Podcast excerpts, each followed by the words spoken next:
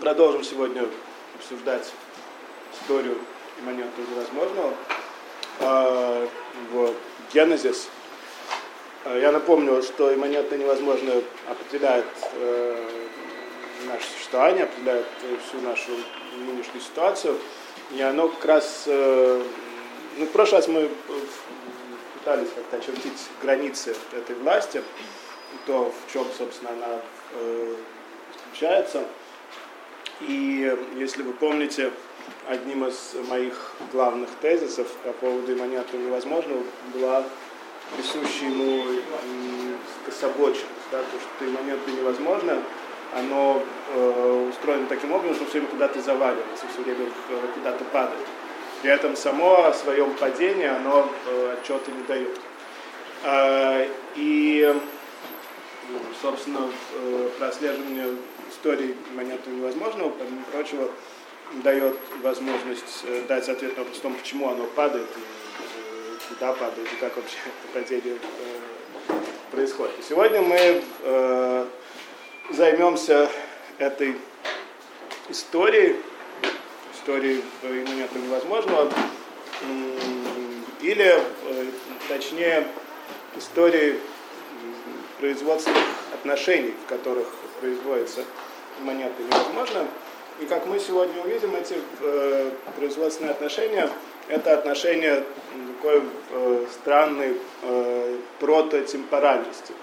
Э, это такой, э, возвращаясь к кантовскому голубю, о котором мы говорили в прошлый раз, сказать, что это такой запуск голубя во времени. Да, собственно, э, э, производственные отношения монеты невозможного – это э, отношения, в которых голубь запускается внутри времени. Правда, это время не соответствует тому времени монеты невозможного, в котором мы существуем, а это некоторое время до времени, время предшествующее время. И время это мы пытаемся понять вот эту вот прототемпоральность или протовременность э, с помощью э, двух следующих сцен в истории моментного невозможного. Помню, что первой сценой была сцена вот этого легкокрылого голубя, который э, должен удерживаться посередине, отрываться от земли, но отрываться не слишком, а, а удерживать вот эту вот середину. И следующая сцена в истории момента невозможного – это сцена раба и господина, которая как раз э, разыгрывает голубя, собственно. Да. Э, в общем-то, диалект раба и господина Гегеля, как я сегодня постараюсь показать, такой вот первый запуск голубя. Э, и раб и господин э, пытаются быть голубем, и на самом деле раб господин это такой э, промахнувшийся голубь. То есть, прежде всего, господин это промахнувшийся голубь, и как мы видим сегодня, э, вот, э, да, тезис господин промахнулся, да, Келла промахнулся, это, собственно, лозунг э, главный любого восстания рабов. А, вот, а вторая сцена, это сцена, в которой Батай, Девида, пытаются этой диалектике раба и господина поставить фигуру суверен. Э, э, суверен, как мы увидим, это на самом деле тоже фигура, которая, видение, которое основывается на некотором утверждении о промахе, о том, что и раб тоже промахивается. Но это некоторого рода промах второго уровня. Да, суверен – это попытка принять в расчет то, что благодаря вот этому запуску голубя во времени э, э, проявляется, но то, на что в рамках диалектики раба и господина внимание не обращается. Да, это разворачивается в диалектике раба и господина как некоторый сопровождающий э, ее эффект, но не становится объектом самой гегелевской философии. А именно явление э, такой странной инерции. Э, это второе важное понятие, которое э, характеризует э, производственные отношения имманентного невозможного. Да, первое это вообще присутствие какой-то в них вот этой вот временности до времени, странной темпоральности. Темпоральность на самом деле в самом простом смысле, что бывает некоторое до и некоторое после. Да, у голубя, у фигуры голубя я вам, ну, давайте я изображу. Да, голубь, который должен вот так вот открываться. Но открывается не слишком. И э, благодаря этому находиться где-то вот здесь то есть в области трансцендентального, в области э, некоторого э, принципиального второго этажа. Но у Голуба нет никакого до и после. По крайней мере, в э, кантовском изложении э, всей этой истории с голубем он просто должен типа, э, спокойно лететь посередине. Э, правда, вводится эта фигура голубя кантом э, с помощью э, указания на две возможные ошибки, на два полюса, которым, собственно, голубь противостоит.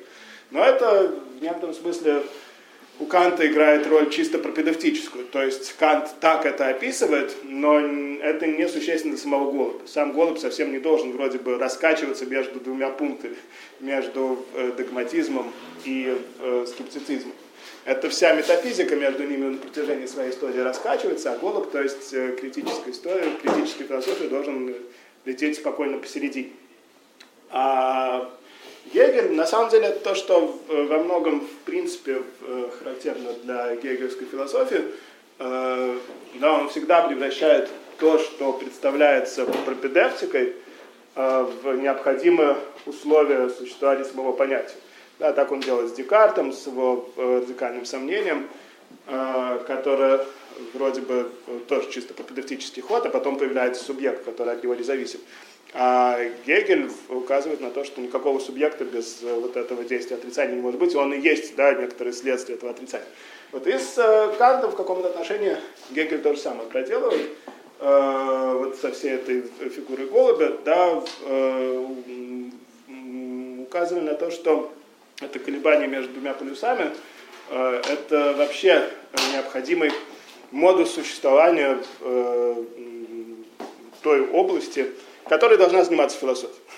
Э, той э, области, которую, э, которую Кант мечает как главную область философского знания, области трансцендентального или области имманентного невозможного невозможного, которое сохраняет свою невозможность, при этом все-таки реализуется. Да, и таким образом эта область оказывается э, сущность, э, характеризующаяся вот этим, вот этой, э, э, да, болтанкой, да, тем, что она всегда располагается между, э, между двумя, э, двумя полюсами, из которых один всегда бывает до, а другой бывает после. Э, собственно, именно вот это вот расположение этой области между двумя полюсами э, то, что эта сущность относится к, э, к характеристике этой, э, этой области, э, это и есть тот момент, в котором появляется вот эта вот темпоральность, да, потому что если есть чередующиеся два полюса, то в этом чередовании всегда бывает некоторые до и некоторые после, некоторые за такт, такт и следующий такт. Э, вот, а вторая черта э, это э, вот это вот да, странное явление заноса или, или инерции. И если в гегелевской диалектике раба и господина эта инерция просто разворачивается, но не тематизируется, то в философии суверенности, в всеобщей экономии Батая и в ее развитии Derrida, э, предметом э, мысли делается сама эта инерция. Э, то есть заносу раба противопоставляется в контрзанос суверенности и различия. Ну и сегодня я постараюсь это все как-то чуть более подробно разъяснить. Э, да, и э, самое главное, что, да, третий момент, да, э, темпоральность, инерция, заносы, контрзаносы.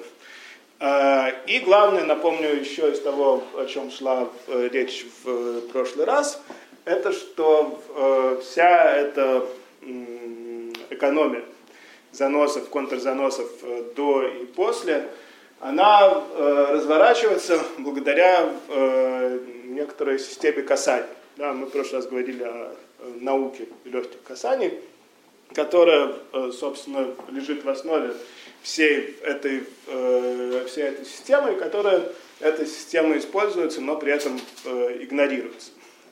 И даже когда речь вроде бы заходит, да, вся философия Батая, Дерида, она движима именно желанием обратить внимание на то, э, данный какой-то эффект, на то, благодаря чему диалектика Гегеля существует, но о чем она сама не дает отчет. Э, но при этом это стремление, да, поэтому, возможно, ее э, критика изнутри. При этом это, это ее стремление, оно останавливается на полпути. То есть вот эта вот область касаний – она так и остается незамечаемой или не до конца замечаемой. Э, или, э, иными словами, вроде бы во всех этих э, философских системах речь идет, ну, речь идет о разных вещах. Речь идет о, там, о рабстве и господстве, речь идет о субстанции субъекте, речь идет о различии, о письме, о жертве, э, смехе. Э, но на самом деле, э, и это, собственно, э, главный мой тезис, о чем бы ни шла речь, она идет на самом деле о некоторой системе касаний. Или она идет благодаря некоторой этой системе касаний, потому что иначе она бы вообще никуда не шла. Иначе она не могла бы идти. А как мы видели в прошлый раз, все эти понятия у Гегеля только и делают, что куда-то там ходят, проваливаются, оседают и так далее. А, и а, особенностью философии, особенностью метафизики, как мне представляется, а, является то, что хотя здесь эта наука касаний тоже не разворачивается, мы, по крайней мере, имеем дело с ее упусканием. Мы, по крайней мере, присутствуем в тот момент, когда это, когда это упускание происходит. Мы присутствуем в момент вытеснения, можно сказать, да, в аналитических терминах. Мы присутствуем в момент, когда что-то выводится за скобки. В то время как в нашей повседневной жизни, в науках и в идеологических э, практиках мы имеем дело уже с последствиями этого вытеснения. Мы э, имеем дело уже с какими-то, э, да, не с э, э процессом производства э, имманентного невозможного, а с его э, готовыми, упакованными и э, расфасованными продуктами. И обычно споры, которые ведутся, это именно споры о способах расфасовки. Да, споры между идеологическими системами, вообще между различными системами того, что Платон называет докса или мнение. Это спор о том, как должен быть расфасован э, продукт, который на самом деле понимается как нечто данное как нечто само собой разумеющееся.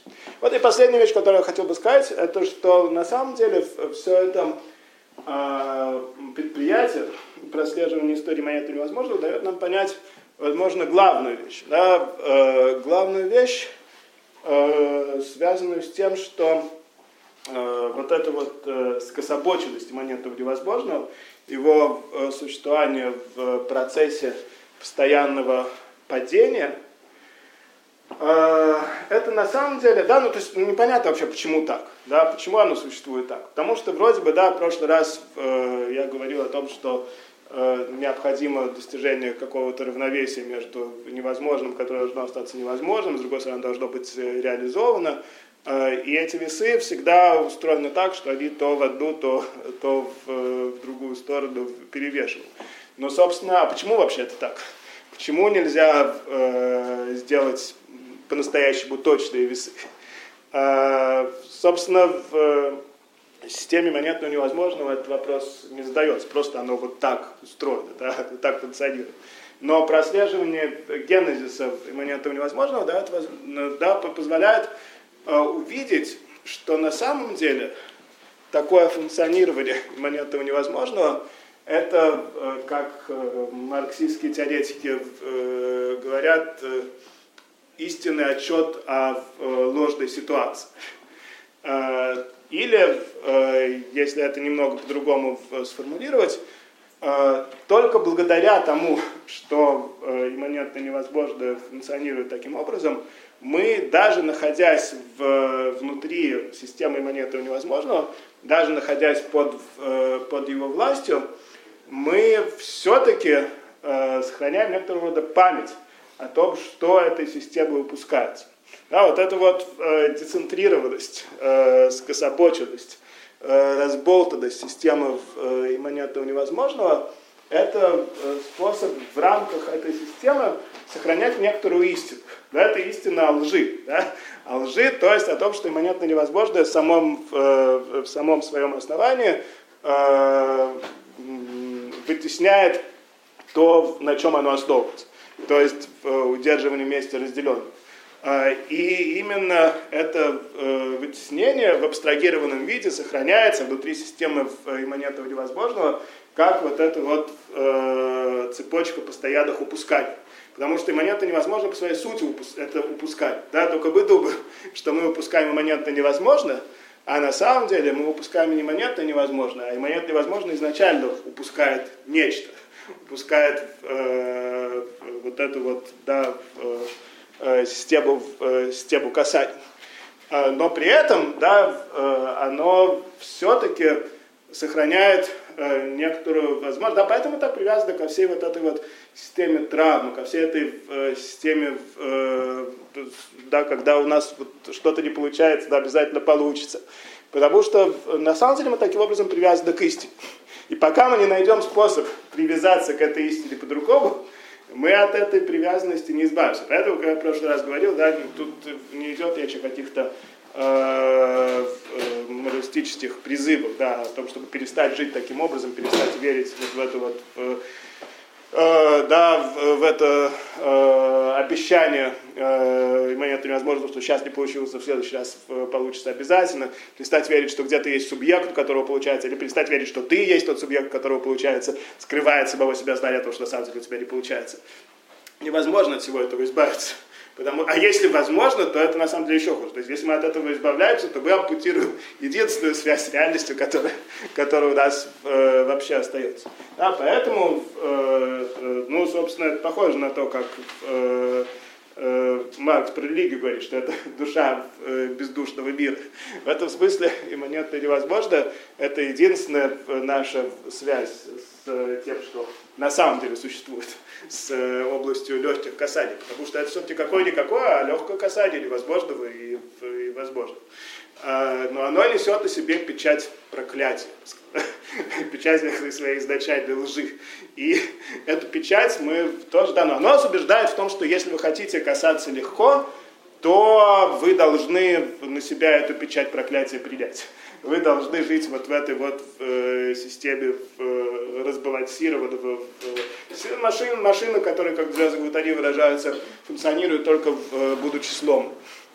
А иначе вы вообще не сможете легко касаться. Но единственный способ, который можно касаться легко, это вот так. И, собственно, для меня э, главным мотивом вот в этой спекулятивной интервенции э, в область господства монеты невозможного является Э, развинчивание изнутри этой каиновой печати э, имманентного невозможно. А ее можно развинтить только изнутри, потому что снаружи с ней бороться. Нужно проникнуть внутрь вот этого вот, э, и там его переконструировать. Это, собственно, то, что, э, как мне представляется, настоящая история в метафизике позволяет сделать. Ну, собственно, да, это э, такая э, напоминающая прямо к тому, чем сегодня э, я бы э, хотел заняться. А теперь мы можем э, перейти, собственно, к Гегелю, к рабу и господину со всей вот этой вот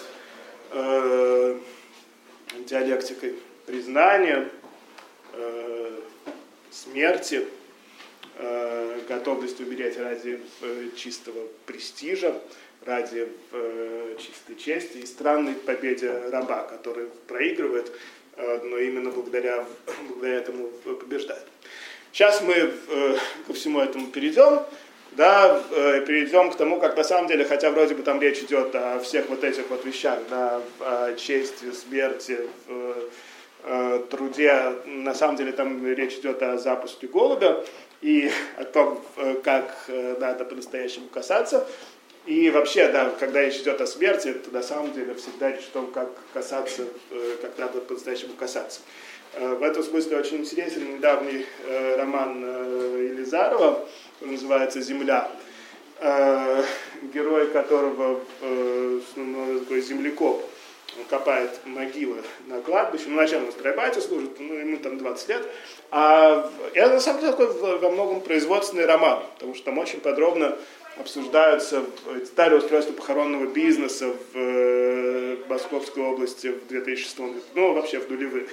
Э, экономические какие-то моменты и чисто производственные, да, особенно то, что связано с э, копанием могил.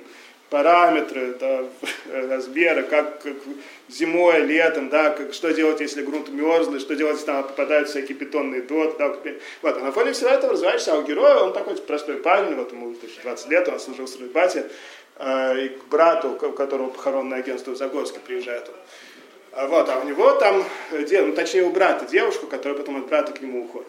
Которая такая, в общем, сложная девушка, которая всеми плохая. Она типа говорит, что она мертвая, что она живет внутри смерти, э, что мы вообще все э, живем внутри смерти, потому что Россия это труп СССР, например. И вот мы в этом трупе живем, и это все, да, Хайдегер там что-то не, что-то правильно понимал, что-то недопонимал. Даже Николаенда, она, как выясняется, переводит в какой-то момент, что, конечно, совершенно невероятно в 2006 году, но все равно, вот, и все время она ему что-то такое вот э, ну, она, у нее, понятно, там какой-то большой опыт оккультных там, кровлянских каких-то кругов, и она очень скептически отзывается про вот эти вот все, э, типа, э, храма Соломона в Бирюлево. Э, да, довольно смешно это все там описывается. Э, вот, но важно. И, а он в какой-то момент начинает, он такой типа простой, но, но умный юноша, он какой-то начинает воспроизводить то, что она ему говорила. И, э, то есть, есть вот часть романа, которая производственный роман, а есть часть, когда сначала Адайба, что такое про Хайдегера, ну, там, толкает, и вот про это все, а потом это еще воспроизводит. Э, Причем теми же словами. Вот, но главное, что там выясняется, что все, мне почему мне кажется, что это важный роман, что он, в общем-то, важен именно в связи со всей вот этой нашей темой. Потому что там выясняется, как мне кажется, что вся эта тематика смерти, вся эта философия, да, вся эта некрофилософия, э, она вся на самом деле вторична по отношению к вот этим вот э, каким-то чисто тактильным сенсомоторным моментом, типа, да, вот, типа, сколько там, да, в гроб плюс э, э, полтора метра сверху, да, и какие виды лопат бывают.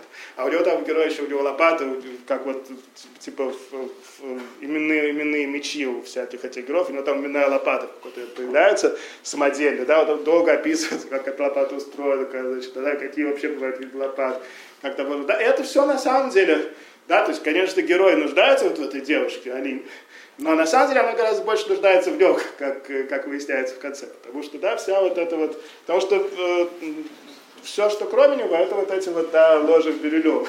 А это вот настоящее, да, это вот система э, прикосновений лопаты, это то, что э, на самом деле в чем фундирована любая вот эта э, философия смерти. И как мы видим, сейчас Гегель на самом деле не так уж от этого далек.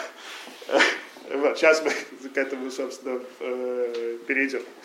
Э, вот, но прежде всего, да, откуда вообще появляется э, диалектика раба и господин? Почему вообще о ней заходит речь в феноменологии духа? Феноменология духа – это первая книга, которую написал Гегель, потом еще вторую написал, большую логику. Больше он ничего не писал. Все, все остальные книги Гегеля, на самом деле э, книги, которые были записаны по, э, по мотивам его лекций. Вообще, на самом деле, очень интересная история, которая тоже связана с историей метафизики. Э, вот, на самом деле, такая интересующая меня тема, это тема Делеза, который всю свою жизнь пытался написать третью книгу, а у него вместо этого получалось еще две написать. Но на самом деле это, в общем, некоторое достижение, потому что до Делеза что Гегель, что Хайдегер, они на самом деле всю жизнь пытались написать вторую а получалось только еще одна. Потому что Гегель, на самом деле, он вроде бы, конечно, писал логику, но на самом деле э, никакой логики у него нет, а есть только феноменология. Но, в общем, ладно, это отдельно. Потому что логика, на самом деле, тоже. Логика должна быть, э, да, феноменология это абсолют для нас.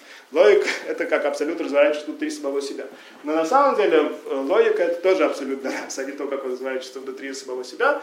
И это на самом деле непосредственно связано с вот этой вот, да, с тем, что Гегель не преодолевает кантовской редукции удерживания вместе разделенного к данности неданного. Да, но он хотя бы все-таки вторую книгу написал, а вот Хайдегер, например, он так второй книги, э, по сути дела, не написал. Но он даже и первый не написал до конца, потому что, как вы, возможно, знаете, «Бытие и время» э, прерывается примерно на, э, на половине. Да, и, но проблема там на самом деле та же, да, то есть на какой половине она прерывается. Хайдегер описывает, как существует, как, да, бытие разворачивается в э, модусе существования Dasein, а помимо этого должно быть, собственно, еще то, что называют Erfragte, да, то, как бытие существует э, само для себя или само по себе. И точно так же, как Гегель логику так и не дописал, но только он думал, что все-таки дописал. Хайдегер в смысле более честен. Он, э, да, он пытается написать эту свою логику на протяжении всей, э, всей своей жизни, но так и не пишет. Ладно, это на самом деле э, это имеет отношение, с вами, к тому, к тому, о чем мы говорим. Но это в скобках. Да, фенология духа, первая книга, которую, э, которую пишет Гегель. Откуда, да, диалектика э, раба и господина, в общем-то, в определенной ветви рецепции Гегеля, которая начинается с Александра Кужева, который читал в 30-е годы свои лекции в Париже, именно диалектика раба и господина становится центральным моментом в понимании всей э, философии Гегеля. Э, и э, Кажев оказывает определяющее внимание, там, влияние на целое поколение французских философов, французских интеллектуалов, от Батая до Лакана, Деррида, и практически на все французские 50-е, 60-е годы. И на самом деле, я думаю, что э, в принципе э, Кажа был прав. Да, что действительно диалектика раба и господина – это центральный момент в э, гегелевской философии. Хотя есть да, всякие э, попытки в Кажеву возразить. Да, на самом деле, я думаю, что действительно это центр, и я сейчас как раз постараюсь показать, почему. Но для того, чтобы понять, почему это центр, нужно понять, что здесь достигается и что здесь упускается. Это лекция раба господина, это нужно понять, откуда она вообще берется. Да? Она не на пустом месте берется. Филология духа не начинается с диалектики раба господина, а филология духа начинается с э, введения, в котором Гегель э, описывает то, что называют современной ситуацией духа. И современная ситуация духа а, заключается в том, что он э, разорван. В том, что э, он, э, как это Гегель формулирует в своих терминах, в том, что он не способен больше узнавать себя внутри субстанции, вести субстанциальное существование, которое он вел на протяжении всей истории. Но проблема духа в том, что э, хотя он уже не способен узнавать себя в э, субстанции и вести субстанциальное существование, он думает, что так надо, что надо вести субстанциальное существование. Я сейчас объясню, что Гегель имеет в виду под этим узнаванием себя в субстанции или ведением субстанциального существования.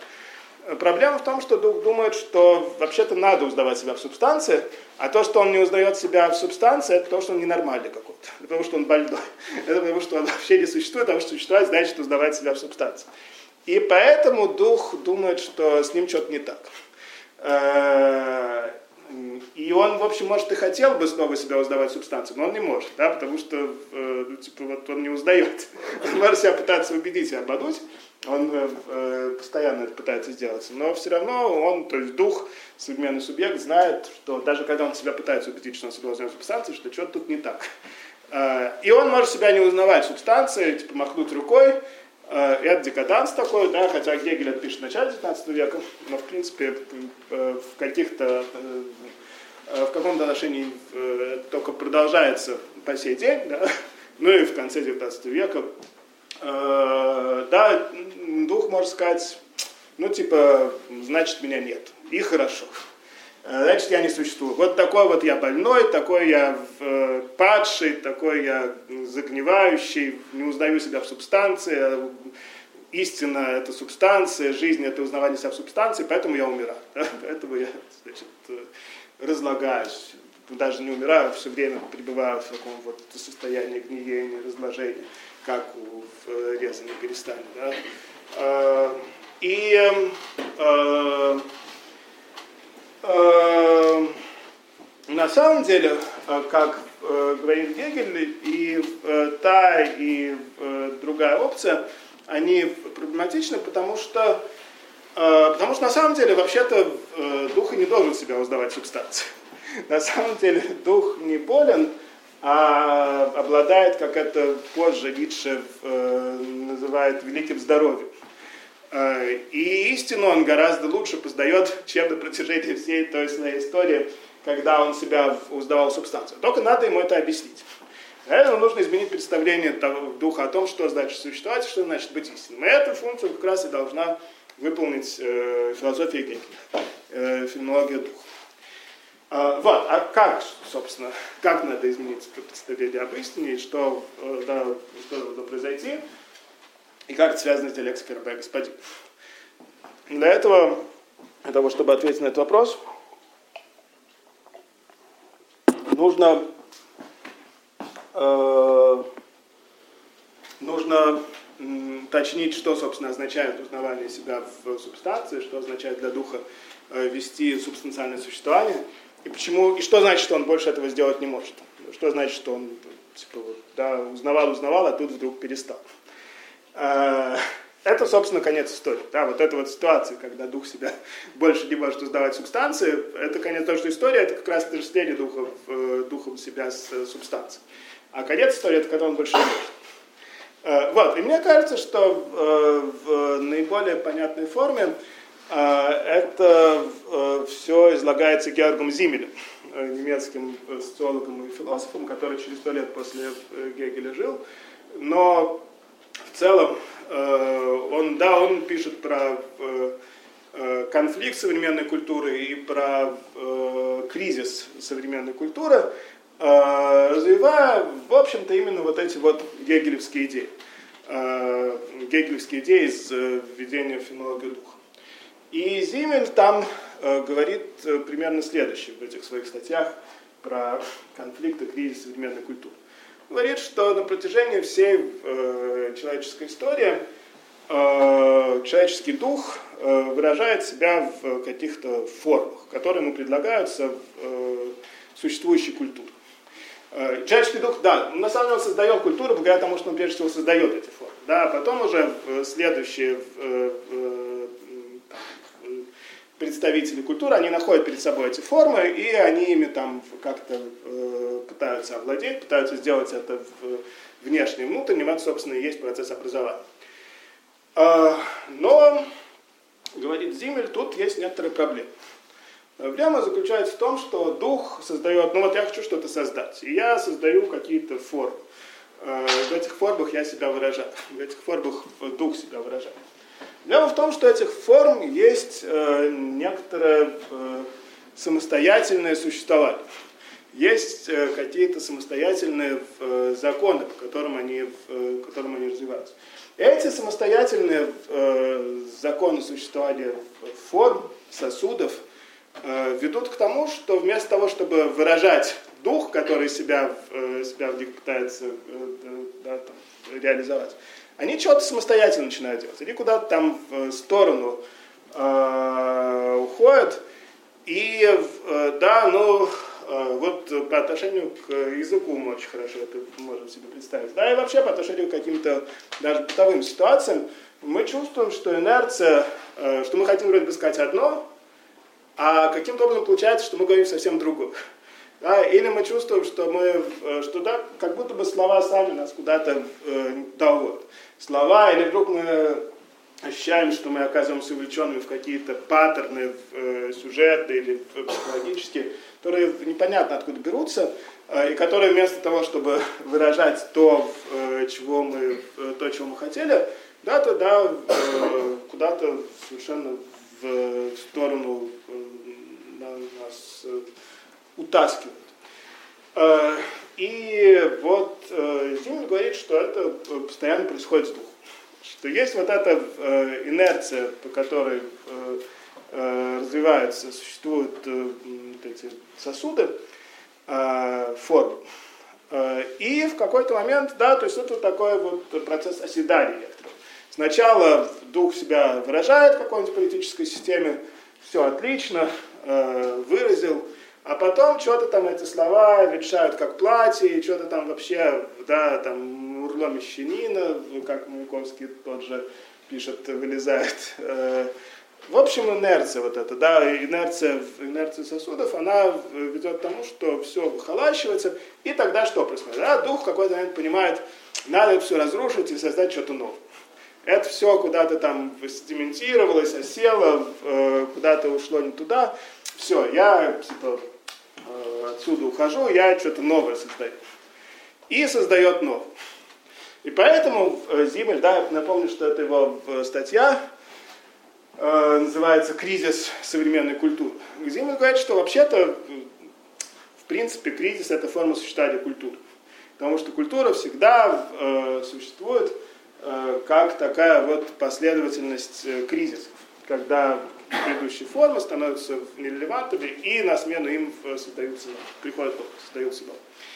А, вот, но Зибель говорит, что кризис современной культуры принципиально отличен от этих внутриисторических кризисов, потому что кризис современной культуры – это кризис э, некоторой э, невозможной наивности. Да? Зимель говорит, что вот эта вот вся ситуация, э, в которой создаются одни формы, потом другие – она требует непонимания того, что на самом деле с любой формой произойдет вот это вот.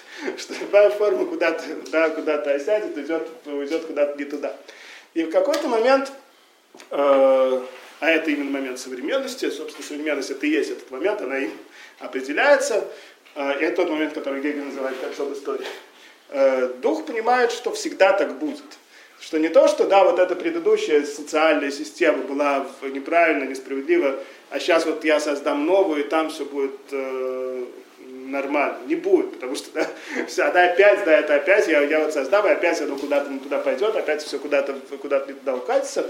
Э, и поэтому дух, э, типа, говорит, да бессмысленно это вообще все. Я не, зачем, я сейчас вот, типа, что вообще, и все равно же будет опять плохо, все равно опять это все идет куда-то не туда. А, и это и есть кризис современной культуры. Об этом Зибель говорит, что кризис э, современной культуры во многом состоит в невозможности кризиса. То есть не во а в принципе. Кризис современной культуры – это именно невозможность кризиса. Это, да, потому что кризис – это вот это вот разрушение, да, кризис внутри исторический. Разрушение уже в существующих форм для того, чтобы противопоставить им э, те, э, которые, да, э, которые будут лучше. А вот, да, э, кризис культуры – это конец той наивности, которая позволяет думать, что в этот раз получится.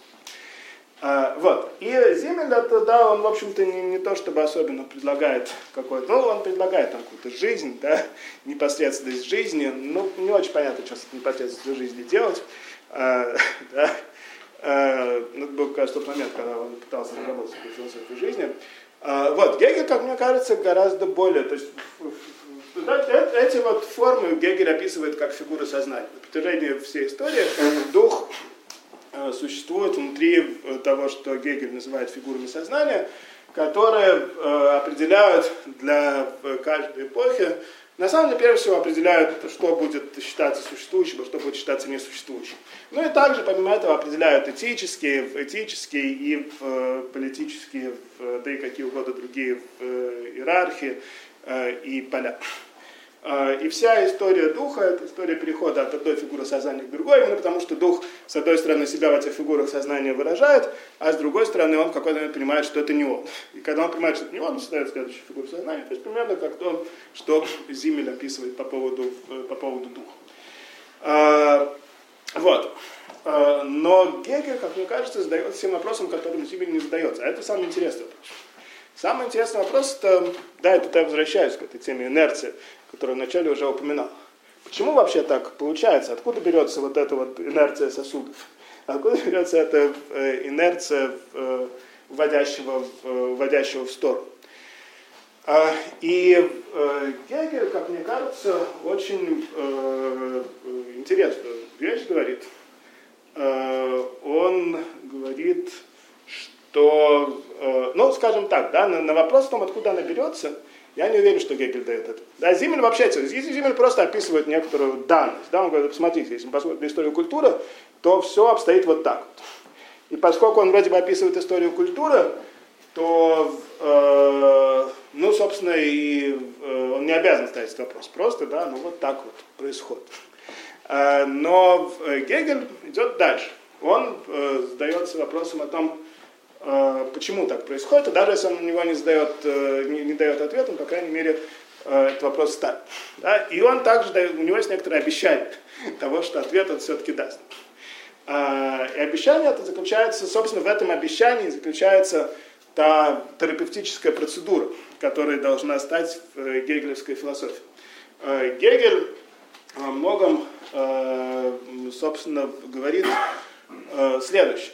Э, он говорит, что почему ситуация современного духа, она предпочтительнее, чем ситуация духа внутри истории. Потому что современный дух, он, конечно, себя отождествлять с этими фигурами сознания не может, но зато он может, как Гегель выражается, Э, он способен на познание другого. Он способен на э, познание ритма.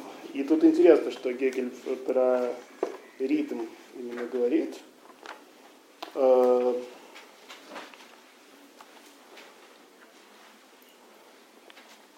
да, он, необходимо освободиться от собственного вмешательства в момент и ритм понятий, не вторгаться в него по произволу с прежде приобретенной мудростью. И да, тут необходимо, говорит Гегель, некоторое э, воздержание. А, то есть э, дух, находящийся вот в этой ситуации, может понять, как происходит, что э, одна фигура сознания сменяет другую. Что да, происходит переход от одной формации к другой формации. Те, кто находится внутри этих формаций, они этого понять не могут, потому что они слишком увлечены тем, что, собственно, происходит вокруг, да?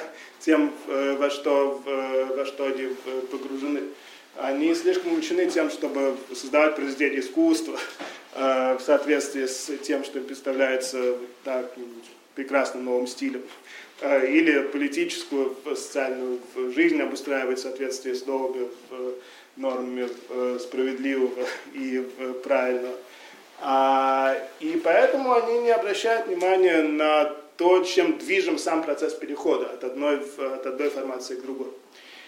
А вот э, когда мы находимся в этой вот той ситуации в конце истории, в ситуации, когда э, мы больше не можем увлекаться, когда мы больше не можем э, верить, мы зато можем другое. Мы можем обратить внимание на ритм. Да?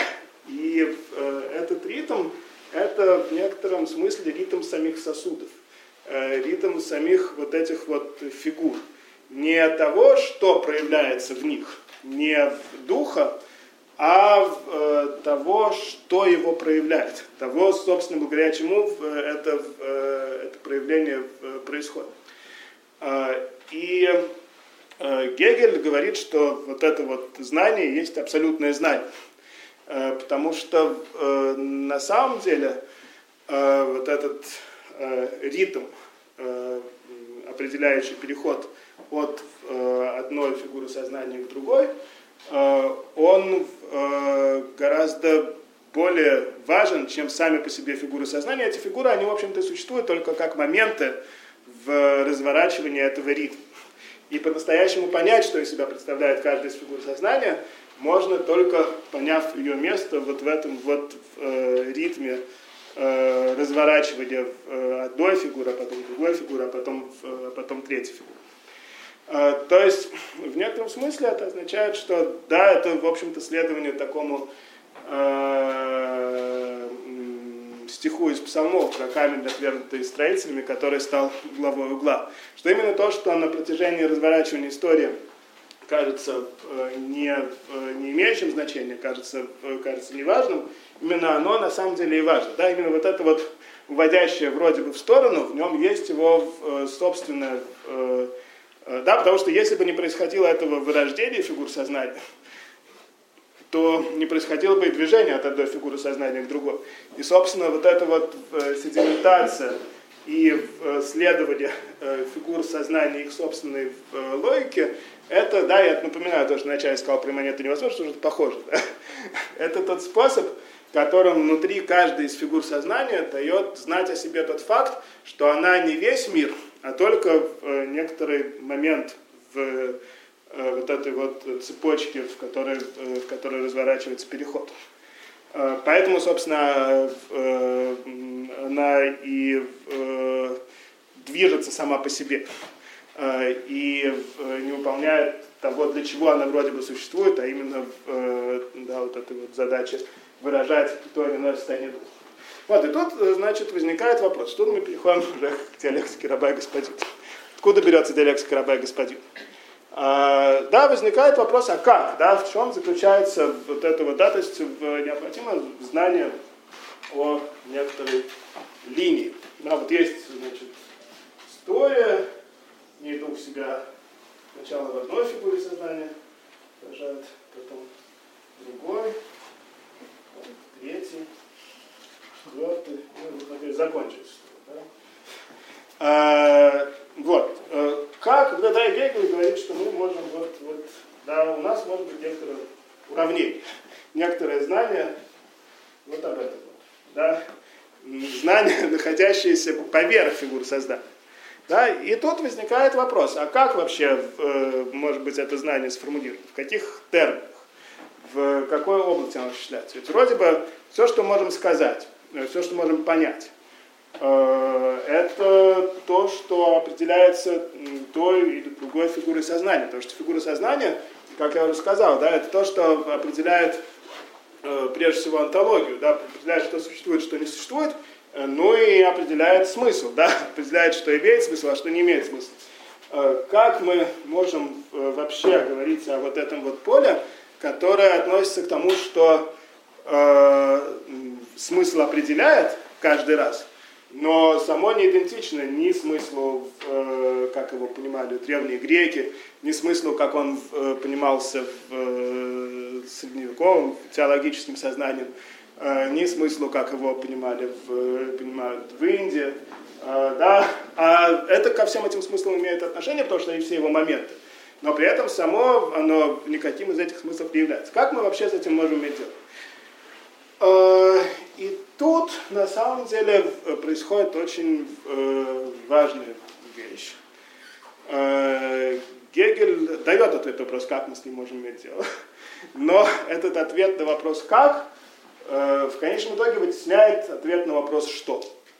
Собственно, все, что мы э, в результате обнаруживаем у Гегеля, это, и на самом деле это продолжается до, э, да, вплоть до нашего времени, это подмена вопроса «что» на вопрос «как», на некоторого рода топологию. Да, нам предлагается некоторая карта, как туда попасть, потому что когда вы попадете, сами увидите, в некотором смысле. Да? А, но а, получается, что мы имеем дело с а, такой, в общем-то, ну, по сути дела, мистикой, которая говорит, мы можем вам обеспечить условия для прозрения, а вот этот вот ритм, обеспечивающий разворачивание понятий, вы можете там типа только изнутри себя понимать с помощью какой-то там интеллектуальной интуиции. И это окей для философии, которая это и говорит, как Шеллинг, например, или как в каком-то отношении сейчас Ясу. Но это проблема философии Гегеля, которая как раз претендует на то, чтобы избавиться от этой самой интеллектуальной интуиции и от всех э, аристократических э, э, нагрузок, которые интеллектуальная интуиция с собой несет, потому что интеллектуальная интуиция, она либо у тебя есть, либо нет. Да? И у некоторых есть орган, который для этого делает, либо у некоторых нет. Гегель как раз, как раз говорит, что у нас может быть знание об этой области. А знание у нас в результате есть только о том, как к ней добраться. Вот, но пока что да, э, собственно, а что это за знание как? Это и есть знание, которое разворачивается в диалектике раба и господина. Потому что Гегель говорит, что, собственно, эта область, это область негативная. Да, вообще само э, понятие негации, э, отрицания, оно появляется именно для того, чтобы дать отчет об этой области. То есть, на самом деле, в каком-то отношении это область голода, на самом деле, да? Потому что эта область, она существует как то, что разворачивается над всеми смысловыми системами, как то, что э, не, э, не идентично с почвой каждой из них, как то, что от этой почвы оторвано, но при этом оторвано не слишком далеко, потому что оно э, каждую из этих систем э, детерминирует э, и определяет. И, собственно, вся филология духа оказывается э, да, то есть вот эта вот система, которая должна объяснить духу, что с ним все в порядке, оказывается мануалом по удержанию равновесия вот в этой вот э, области, э, в области голода, собственно, да, в области над, но э, не слишком над. Э, но в этой науке об удержании равновесия Гегель идет в каком-то смысле дальше Канта, потому что он э, говорит, что здесь необходимо да, в, такое вот э, искусство постоянного э, колебания между сторонами. Собственно, это описывается в диалектике раба и господина, э, которой сейчас мы наконец перейдем. Да, диалектика раба и господина, она связана с тем, что и раб и господин, они на самом деле хотят именно вот в эту область вообще. Они хотят в область, которая, э, которая немного приподнята, но э, не совсем оторвана. Да, область, которую ты отрываешь, отрываешь не до конца. Почему? Потому что тут как раз э, Батай лучше всего эту дилемму, которая перед Господином стоит, формулирует. Он комментирует, он потом критикует Гегеля в изложении Каже. Но вначале он его излагает, мне кажется, очень точно здесь излагает основную проблему, которая для Батая остается основной проблемой. Да, проблема э, заключается в том, что человек, э, с одной стороны, э, животное, а с другой стороны, он не живот. Да? Он выход за пределы животного. И поэтому, в сущности, смерть, да, тут вот смерть начинается. Да? Начинается вся эта тема смерти. Почему это вообще так важно? Потому что, да, смерть открывает человеку, это все из текста Батая под названием «Гегель. Смерть и жертвоприношение», в сущности, смерть открывает человеку его природное животное бытие, но это открывание не может иметь места. Ибо едва умирает животное бытие, поддерживающее человеческое бытие, так сразу прекращает быть и последнее. Чтобы в конце концов человек открыл себе самому, чтобы в конце концов человек открыл себя самому себе, ему следовало бы умереть, но следовало бы это сделать в жизни, созерцая собственное умирание. Другими словами, сама смерть должна была бы стать сознанием себя. Тот самый миг, когда уничтожает сознательное бытие. И дальше Батай говорит, что для этого необходима э, некоторая увертка. Э, то есть, да, в чем вообще заключается э, проблема? Проблема заключается в том, что необходимо человеку выйти за пределы данного, за пределы животного, но при этом, если он выйдет, то вообще ничего не останется а нужно найти какой-то такой способ выйти, э, в котором все-таки выход бы... Э, нельзя сказать, что он не осуществится, потому что если он не осуществится, то опять ничего не будет. Опять будет только животное. Казалось бы, неразрешимая проблема, да, но человек ее решает, благодаря этому, собственно, существует история, вообще благодаря этому существует дух, э, существует знание. И диалектика раба и господина это э, первая и определяющая форма, в которой вот эта проблема решается, и благодаря которой в конечном итоге абсолютное знание становится возможным. Сначала история становится возможна, потом и абсолютное знание становится, становится возможным. Э, как это решается? Это решается некоторого рода э, разыгрыв. Да? Что решается? Решается проблема голода. Она решается некоторого рода разыгрыв. И это разыгрывание происходит в форме смертельного поединка. Э, смертельного поединка, который ведется ни за что. Э, который ведется за э, чистый престиж, за славу. То есть в этом смысле это на самом деле такая вот в каком-то отношении ну, такая вот пацанская этика, да, типа готовность пожертвовать собой просто для того, чтобы доказать, что ты чего-то стоишь. Для того, чтобы доказать, что ты э, не, да, э, отвечаешь за базар, что ты вообще да, не тряпка, что ты э, да, что ты сказал, сделал, и неважно, да, какие это, какие это будет иметь последствия. В некотором смысле, с точки зрения Гегеля, это вообще основа человечности. Это основа человеческой культуры, та основа, из которой возникает изначально аристократия. Твердость намерений. Ну, твердость намерений, но при этом такая твердость, что, да, э, неважно, как бы, да, э, понимаете, тут э, важно, что это твердость, выходящая за пределы собой себя. Это твердость намерений, которая не просто утилитарна, а которая готова разрушить любую утилитарность просто для того, чтобы доказать, что вот да, я, я это могу. Я следую тому, тому, что, тому, что я обещал. А, и в этом смысле Гегель говорит, что чистый престиж это ничто, это ничто в биологически обусловленном мире. Да? А, честь, слава а, и в конечном итоге признание другим. Да? Быть признанным другим как тот, кто готов идти до конца, это то, что определяет человека в э, качестве человека. И, а почему? Потому что, ну тут уже на самом момент начинает опускаться. Потому что на самом деле это способ касаться и не касаться одновременно. Потому что это способ удерживаться в ситуации голода.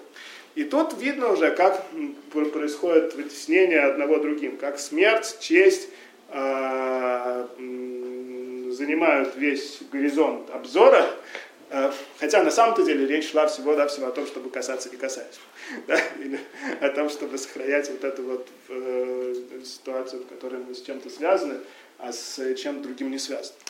И э, господин, который идет до конца, он э, на самом деле э, никогда бы про это не вспомнил, если бы не было раба, который, собственно, господина исправляет. Э, но Гегель это описывает э, в таком э, историческом разворачивании. Он говорит, что пока, да, ну вот есть два этих претендующих на то, чтобы идти до конца сознания. Два человека, которые сталкиваются друг с другом, каждый из которых готов умереть для того, чтобы быть, для того, чтобы другой признал его в качестве того, кто готов умереть. А, и как, собственно, они могут доказать один другому, что они готовы идти до конца? Они могут доказать только вступив в поединок. В поединок э, на смерть, потому что именно вот эта вот готовность умереть ради того, чтобы быть признанным другим, то есть ни за что, э, она и есть то, что характеризует человека как человека, и то, что да, дает возможность находиться вот в этом неживотном состоянии. А, но, э, говорит Гегель, если э, они оба действительно сохраняют да, твердость намерений и готовности до конца, то ничего не происходит. Потому что либо э, один убивает другого, либо они оба умирают, и, собственно, нет... Да, а почему, собственно, ничего не происходит? Опять же, в рамках диалектики раба господина это не очень понятно, но на самом деле, если помнить, что, да, ну типа, ну хорошо, я вот его убил, и я господин. Почему, собственно, мне так нужно, чтобы кто-то это зафиксировал? А Гегель говорит, что это существенно, да, что вообще вся история начинается только в тот момент, когда есть э, кто-то, кто может стать свидетелем того, как я был готов пойти до конца и пошел до конца. А если я его убил, то некому это сделать. Да? Если тот, с кем я столкнулся, был другой потенциальный господин, который просто оказался слабее или э, менее удачным, то никто этого зафиксировать не сможет. Э, нужно, чтобы одно из этих сталкивающихся сознаний отступило. И вот этот вот э, отступивший, это и есть раб. И э, раб, он, собственно, выполняет именно вот эту вот функцию фиксации господина, сохранения памяти о том, что господин был готов умереть просто так, ни для чего. А я, раб, был не готов, я испугался. Да, происходит столкновение, до какого момента происходит эти столкновения между господами, ничего интересного не начинается. А вот в какой-то момент, и они даже господами не становятся, потому что господин это тот, кого признают в качестве господина. А вот в какой-то момент э, происходит столкновение, в котором э, один из э, вступивших поединок пугается, отступает, решает сохранить жизнь, решает, что что-то, да, но при этом важно, на самом деле, что он вступает в поединок. Решает, что что-то я, может, я лучше, вот, пусть он меня не признает, но буду жить просто. Вот, и в тот момент, когда это происходит, тогда, собственно, и возникает э, история. И э, возникает. Э, да, когда с одной стороны есть э, вот этот вот господин, отрывающийся от почвы полностью, идущий до конца и э, отрицающий давность. А есть раб, который вроде бы вот, вот тут есть точка столкновения, они к этой точке оба идут, и господин продолжает, да, вот в этой, то, что вроде они вначале оба готовы умереть, а, да, и раб тоже мог бы быть готов умереть. И тогда он бы просто был еще одним э, господином, ничего бы не произошло. Но рабом остается тот момент, когда он совершает такой вот крутой поворот. Да? Э, и э, возвращается. Э, и, собственно, э, именно в этот момент, как э, говорит э, Гегель, и э, начинается история, потому что э, раб это тот, кто, собственно, э, фиксирует вот эту вот э, точку выхода. То есть точка выхода перестает быть точкой выхода, если тот, кто выходит, вышел. Он уже где-то сзади находится. Точка выхода остается точкой выхода только с точки зрения того, кто остался. То есть раба. Да, остающийся, но при этом надо, чтобы был и тот, кто был готов, по крайней мере, выйти, э, и э, это господин. Да, и э, таким образом э, раб и господин вместе разыгрывают вот эту вот ситуацию промежуточности. Ни у одного из них самого по себе этой промежуточности не было бы. Она возникает благодаря тому, что тут осуществляется э, последовательность, с одной стороны, э, разрыва касания, э, который осуществляется господином, а с другой стороны, установление касания, скажем, это как УК да, и РК, который э, осуществляется рабом. Э, и вот в этой системе э, РК, УК и э, осуществляется, собственно, абсолютное знание, потому что она позволяет, это такой э, элементарный и базисный э, механизм равновесия, который э, позволяет удерживать э, вот эту вот э, зону э, э, находящегося посередине. Да? Ну опять возникает вопрос, а почему, собственно, нельзя остановиться посередине? Э, непонятно, почему нельзя остановиться посередине. Да, то есть в рамках, но, но для, для, не, не было бы всей э, гегелевской э, диалектики, не было бы всей вот этой вот э, философии абсолютного знания, Э, если бы не было этого базисного предположения о том, что середину можно только проскочить.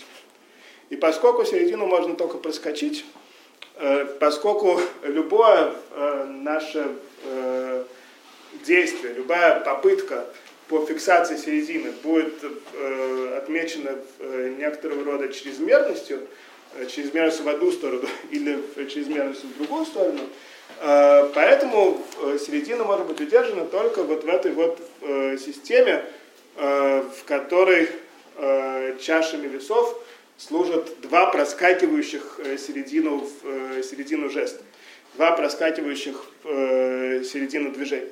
Одно ее проскакивает в сторону чрезмерной оторванности, а другое в сторону чрезмерной неоторванности.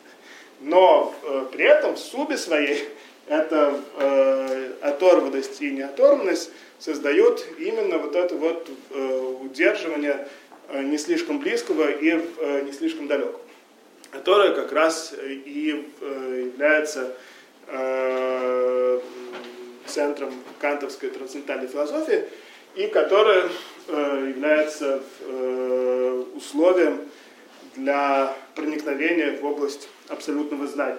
то есть того, что не имеет отношения к, не является тем или другим смыслом, но существует э, только по, поверх смысла. И обратите внимание, что на самом деле, вроде бы, с одной стороны, когда мы задаемся вопросом, а почему бы не остаться в середине, нам э, сразу становится ясно, что вообще непонятно почему. Собственно, что нам мешает да, там, удерживать равновесие. С другой стороны, интуитивно нам почему-то эта система кажется очень понятной. Ну, я не знаю, насколько вы со мной согласитесь, но интуитивно кажется, в общем-то, понятным, что, ну да, но это же может только проскочить. Да, если проскочить в одну сторону, а потом проскочить в другую, то, может быть, что-то получится. Может быть, получится как-то там э, балансировать и э, удерживать равновесие. Я бы сказал, что да, почему, собственно, Гегель, с одной стороны, как я уже сказал, да, он, он разворачивает некоторую область, а с другой стороны ее и сворачивает. Он разворачивает, потому что он первый, да, мне кажется, что вообще это самое важное, как я уже в связи с Кантом в прошлый раз говорил, во многом для э, любого философа самая важная э, область это та область, где он не боится быть по-настоящему непоследовательным. Где он не боится. Да, и на самом деле вообще средоточие любой философии можно выявить, когда мы обращаем внимание именно на то, в чем она ну, да, по-настоящему непоследовательна. Потому что вообще-то непонятно совершенно, почему эти рабы господин так странно себя ведут, почему вообще все это, да, типа, ну то есть это понятно только при условии э, предположения, которое я вот сейчас э, высказываю, которое сам Гегель не высказывает, что этот механизм может быть только механизм заноса, да, только вот эти вот э, механизм э, вот, вот так, вот так, да, только проскочить, да, а остановиться никак нельзя. Почему? Гегель это показывает в этой сцене диалектика раба и господина, который потом определяет все, в отличие от Канта, да, которого все-таки еще Кант это показывает вообще своими тремя критиками. Потому что на самом деле первая и вторая критики Канта, она как раз, они как раз и э, соотносятся как только, да, первая критика это скорее критика раба, а вторая критика господина. Потому что первая критика, она пытается разорвать касание, но потом возвращается к почве опыта, зато вторая, она позволяет да, выйти в область номинального, по крайней мере, в том, что касается практического разума. Потом еще третья критика, которая благодаря этому равновесию где-то посередине находится. Но это только э, у Канта проявляется только в, даже не просто в архитектурике, то есть строение э, того или иного его текста, в некоторой метаархитектонике всей критической философии.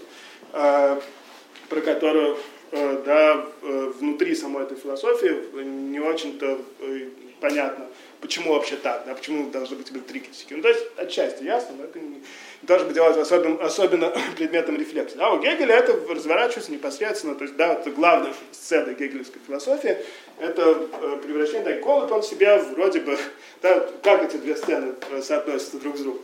Не соотносятся именно так, что голод, он вроде бы спокойно летит преодолевая сопротивление, э, воздух. И только ему хочется, может быть, куда-то там, э, да, то есть вот этот выход в безвоздушное пространство, в этой сцене голубя, он существует как некоторое, ему, может быть, хотелось бы, да, он мог бы подумать, но он не думает, он хороший критический голубь, он летит нормально.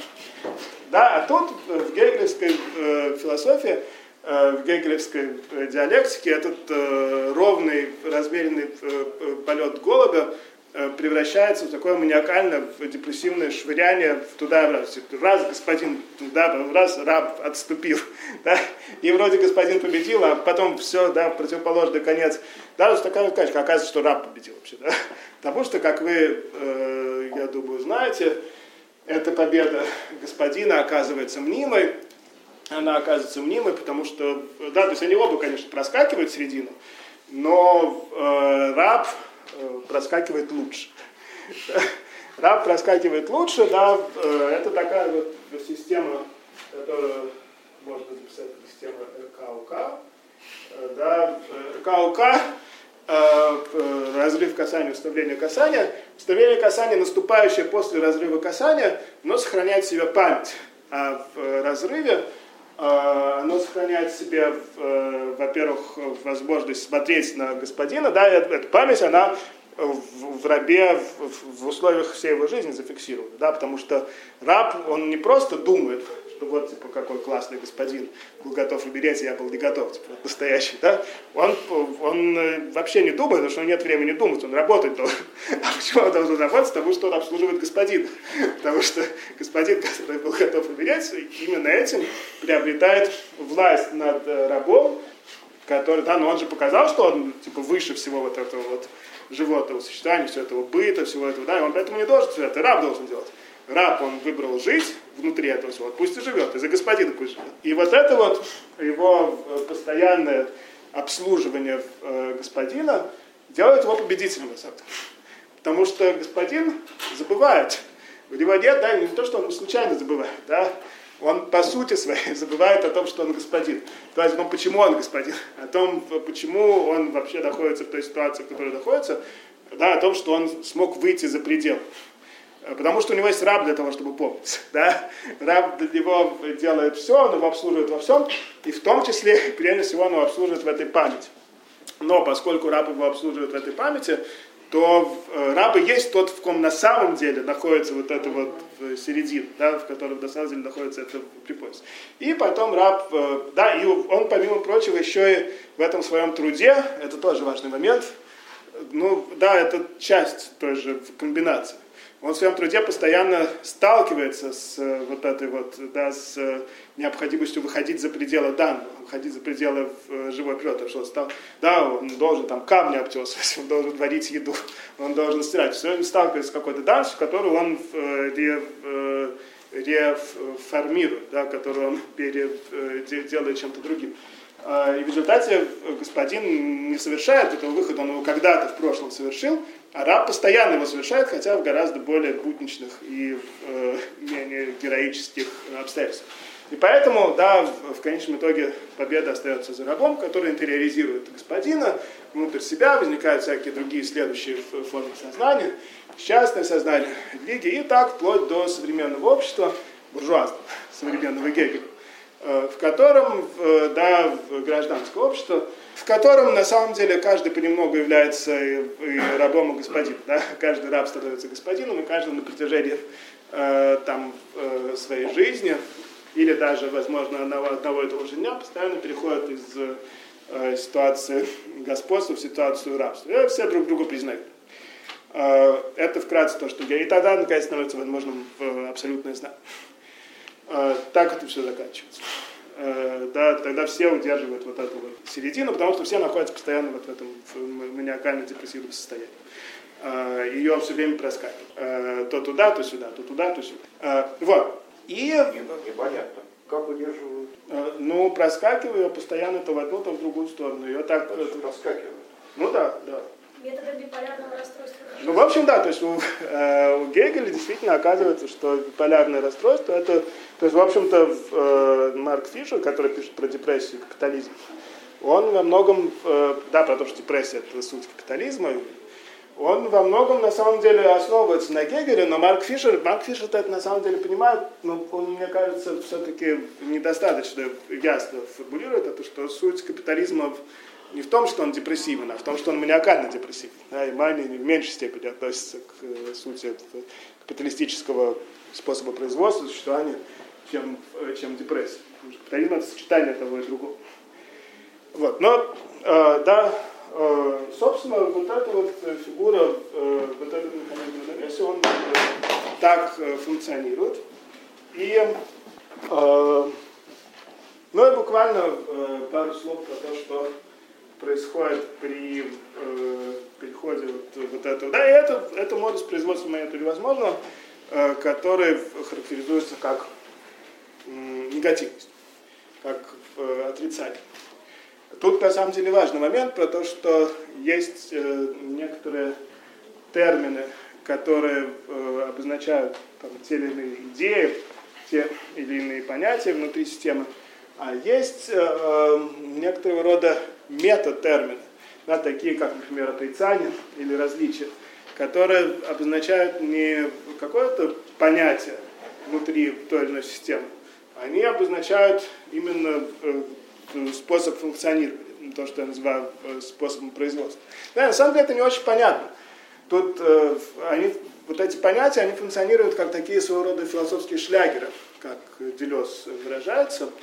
Э, то есть мы можем на поверхности истории наблюдать э, только то, что вдруг в какой-то момент все начинают говорить про различия. Да? Разные, причем философы, разные философские системы, как будто бы, да, вот э, такая, таким универсальным аттрактором становится понятие, да. Вдруг там и про события начинают все говорить. Да? Это не только с, с этими терминами различия, отрицания и избыток происходит, но я думаю, что преимущественно с ними. Да? То есть они становятся такими центрами, которые притягивают себя по непонятным причинам э, совершенно разных философов. Делес, Деррида, э, Фуко, Леотар.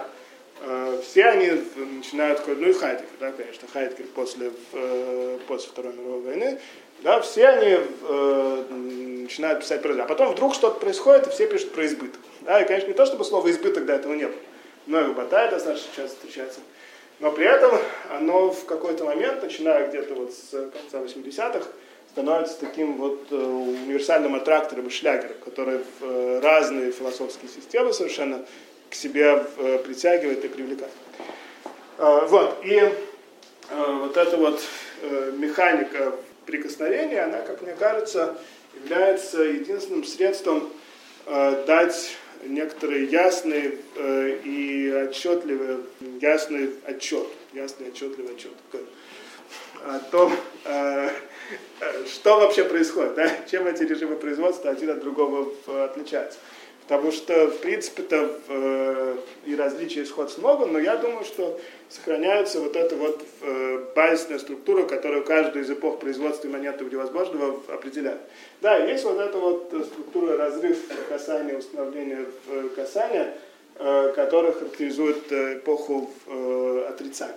Про то, что это вообще способ производства, можно заключить можно понять только когда происходит переход, потому что да, все, кто внутри этого способа производства находится, они э, не думают, что они имеют дело с способом производства. Они думают, что они с э, отрицанием имеют дело, со смертью, с, э, возможно, там, революцией, да, с какими-то общественными отношениями. Становится понятно, что это способ производства, когда он сталкивается с другим способом производства, альтернативным. Это происходит, ну вот как раз текст э, Батая про Гегеля и э, Деррида про Батая, мне кажется, показательными в этом отношении, потому что там э, идет речь именно о том, что вот этот механизм удерживания равновесия, который в Гегеле разворачивается, он должен как-то по-новому начать функционировать. Он не выполняет свою, свое предназначение, потому что он слишком разбалансирован текст э, э, Деррида. Называется «Гегельянство без границ» или «Гегельянство без утайки», сам резерв, да, но подразумевается, что здесь у гегельянства есть некоторые границы, что нужно изменить пространство, нужно, э, да, что что-то слишком заужено, да, что что-то какие-то границы для функционирования этой машины ставят, а нужно, чтобы она как-то Э, за эти границы вышла, нужно ее освободить. Да? И второе э, заголовок текста Деррида, это гегельянство, да, первый гегельянство без границ, от э, частной экономии к, к общей экономии. Вот, выход это выход к общей экономии. А, и Деррида комментирует Батая, который комментирует Гегеля, а претензия Батая к Гегелю и к Кожеву, она на самом деле очень проста. Она заключается в том, что раб промахивается не меньше господина. То середина э, на самом деле упускается, что вот в этом вот механизме разрыв касания, э, установления касания, э, который вроде бы должен обеспечить типа сохранение этой ситуации, связи без связи без связи и некоторой приподнятости, происходит в конечном итоге крен в сторону чрезмерной связности. Того, что говорит Батай, и повторяет за ним Деррида, вроде бы, да, негативность должна благодаря вот этой диалектике раба господина раскрываться, э, то есть некоторая изнанка смысла, которая стоит за всякими смыслами, которые их производят, но в конечном итоге что происходит у Гегеля? Э, эта негативность, она впрягается в работу. Она э, оказывается внутренним двигателем истории, который ведет как раз вот к возникновению гражданского общества, к некоторому абсолютному самопониманию духа, э, то есть то, что должно находиться абсолютно по ту сторону смысла, оказывается подчиненным некоторому глобальному смыслу. Оказывается, да, его заставляют работать. Поэтому э, Гегель, э, поэтому Батай про э, свою философию говорит, что это э, безработный гегельянство, да, что он хочет, чтобы негативность у него была безработной. Э, он хочет освободить вот этот вот, да, вот это измерение смерти внутри жизни, он хочет его освободить от подчинявшего Гегеля, ну какая это смерть, если на самом деле это для того, чтобы был тотальный смысл, для того, чтобы дух познал себя. Это никакая не негативность, это позитивность, да, это для жизни. А Батаев говорит, что нет, на самом деле э, настоящая негативность, она должна быть не такая.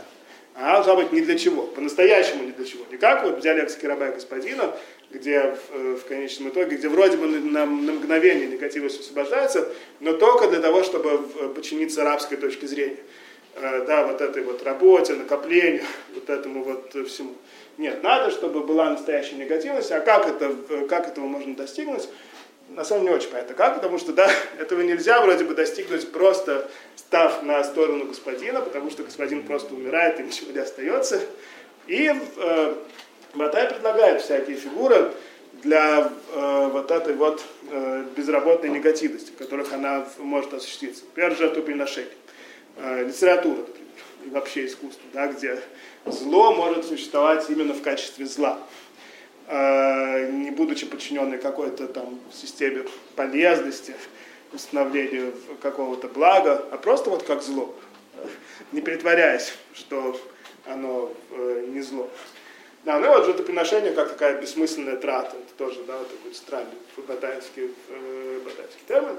Но Дерида очень важную вещь по поводу, э, по поводу Батая говорит, которая помогает понять, как это все работает. Э, Дерида говорит, что речь не идет для Батая о том, чтобы отвергнуть гегелевскую систему. Речь идет о том, чтобы следовать за Гегелем со всей серьезностью гегелевской мысли, Деррида говорит, что никто, пожалуй, не следовал за Гегелем более серьезно, чем Батай, для того, чтобы потом в решающий момент раздался смех, для того, чтобы потом отклониться, э, для того, чтобы потом ускользнуть в сторону. То есть не надо думать, говорит Гегель, да, это говорит Деррида, э, и опять же, да, может быть, сам Батай с этим бы не согласился, но это не, не важно, с чем он согласился, с чем он не согласился. Я думаю, что Деррида вполне верно ухватывает то, как это на самом деле работает, да, то есть некоторую внутреннюю истину этой э, батаевской философии. Э, для э, Батая э, речь идет всегда о том, чтобы осуществить вот это вот движение э, разрыв касания и установление касания, и потом э, добавить к нему еще один э, разрыв касания. Да, потому что для Батая идет речь, почему на самом деле? Потому что здесь речь идет именно о э, контринерции, которая уравновешивает э, инерцию э, раба, уравновешивающего господина. Да, здесь речь идет о том, чтобы сделать видимой саму инерцию. И механизм равновесия – это уже не механизм, который уравновешивает, как у Гегеля, просто разрыв касания и установление касания. Механизм равновесия – это механизм, который подправляет смещение равновесия в одну сторону смещением равновесия в другую сторону. То есть равновесие здесь уже да, базисными атомами, атомами этой э, цепочки продолжают оставаться вот эти вот э, да, легкие касания. Разрыв касания, вставление касания. Но равновесие уже осуществляется здесь не между разрывом касания, вставлением касания самим по себе. Равновесие здесь осуществляется между двумя заносами. Между, да, потому что, э, как говорит Лида, Батай прекрасно знает, что само, сам по себе разрыв касания тоже ни к чему не ведет, да, потому что господин просто умирает. Но можно взять гегелевскую систему с ее креном в одну сторону и противопоставить этой инерции инерцию другой стороны. И, собственно, вся, и, да, различить между ними. Собственно, вся философия различия – это всегда именно такой механизм равновесия, который различает одну инерцию и другую инерцию, в котором сама инерция, благодаря, э, благодаря вот этим вот весам, делается видимым. И э, я думаю, что можно показать сегодня, мы уже этим не будем заниматься, Но можно показать, что на самом деле, например, вот э, э, бытие Еврея Хайдегера по той же модели устроено. И поздние тексты Хайдгера по, э, по той же модели устроены. Да, потому что сначала бытие там во что-нибудь впадает, и Хайдгер подробно описывает, как оно, вот это вот бытие, которое вообще-то от всего ускользает, как оно впадает в какой-нибудь там досман, например, да, в какую-нибудь э, подручность, э, в технику впадает. А потом благодаря тому, что оно впадает, и только на фоне того, что оно впадает, там, где опасность, там и спасение. Да, почему там, где опасность, там и спасение? Потому что, да, опасность это именно вот эта вот опасность рабского впадания в э, бытия, в э, подручность, и в, э, да, и в, в слишком человеческое, а спасение это контрразвлечение бытия, которая именно противопоставляя себя этому впаданию, может вот, да, в качестве просвета в, именно в нашей современной, современной ситуации быть явным. А то, что на самом деле делается явным, это вот это вот в инерция и э, контринерция. То есть, на самом деле, в некотором смысле, э, тут что происходит? И на этом я э, сегодня закончу, мы перейдем, наверное, к обсуждению к вопросу. Да, гегелевская, да, во всей этой метафизической истории Э, базисными элементами, с которыми что-то совершается, является прикосновение, да, является вот эта вот э, жестовая система, э, о которой на самом деле вроде бы ничего не говорится. При этом о чем говорится? Да? Ну, помимо того, что говорится о смерти, вот этом вот все, говорится еще и о необходимости какого-то ну, прежде всего, временности у Гегеля, темпоральности и необходимости противопоставить одному заносу другой занос. Заносу господина, э, занос раба. Да, то есть это такая э, философия, которая вся, э, в общем-то, фокусируется на вот этой вот системе, системе заносов. И в ней разворачивается инерция, но при этом о инерции как таковой речи не идет. Да? То есть она показывается, потому что не было бы заносов, если бы не было инерции. Но э, инерция не является тем, что, что равновешивается. А э, философия различия, она осуществляет некоторого рода исправление э, вот этой вот э, системы э, негативности э, с помощью того, что вся вот эта машина равновесия превращается только в одну из чаш весов, а к ней прибавляется другая, вторая чаша весов чаша контринерции. Да, и это философия, которая на самом деле является, по сути своей, она осуществляет исправление, точно так же, как гегелевская философия, философия отрицания, она по сути своей осуществляла э, некоторый инерционный контрзанос. Она осуществляет исправление, но при этом речь не идет об инерции да, э, она не обращает внимания на то, что она осуществляет э, исправление. Исправление это то, что делается, да, а не, не то, о чем говорится. Говорится об инерции и о контринерции. Да, из этого можно, э, в общем-то, понять, предположить, какой должна быть следующая ступень, которая наступила в конце 80-х, и внутри которой мы до сих пор находимся. Да, следующая ступень – это ступень контрисправления. А, и философия Бадиу, Жижика и Мьесу а, это на самом деле попытка снова осуществить э, операцию уравновешивания разуравновешенного, противопоставив чрезмерному исправлению в сторону разрыва касания, э, контрисправление в сторону э, установления касания. И это как раз то, что происходит во всякого рода философиях события, симптома и минимального абсолюта, о которых мы сегодня говорить не будем, но на будущее я вот хотел бы сейчас остановиться. Вот. Ну что, давайте тогда, наверное, перейдем к э, обсуждению вопросов. А вот вопрос Ницше, соответственно, сверхчеловек, он полетел, как господин неизвестно куда, при том, что Ницше как раз использует постоянно биологические термины, сверхчеловек и так далее. Вот как это соотносится? Ну, я думаю, что Ницше все-таки э, продолжает оставаться в э, рамках философии различия конечном итоге, в рамках философии отрицания. Да, он подготавливает какие-то важные моменты для э, философии различия, но, тем не менее, все его рассуждения про европейский нигилизм, например. Да?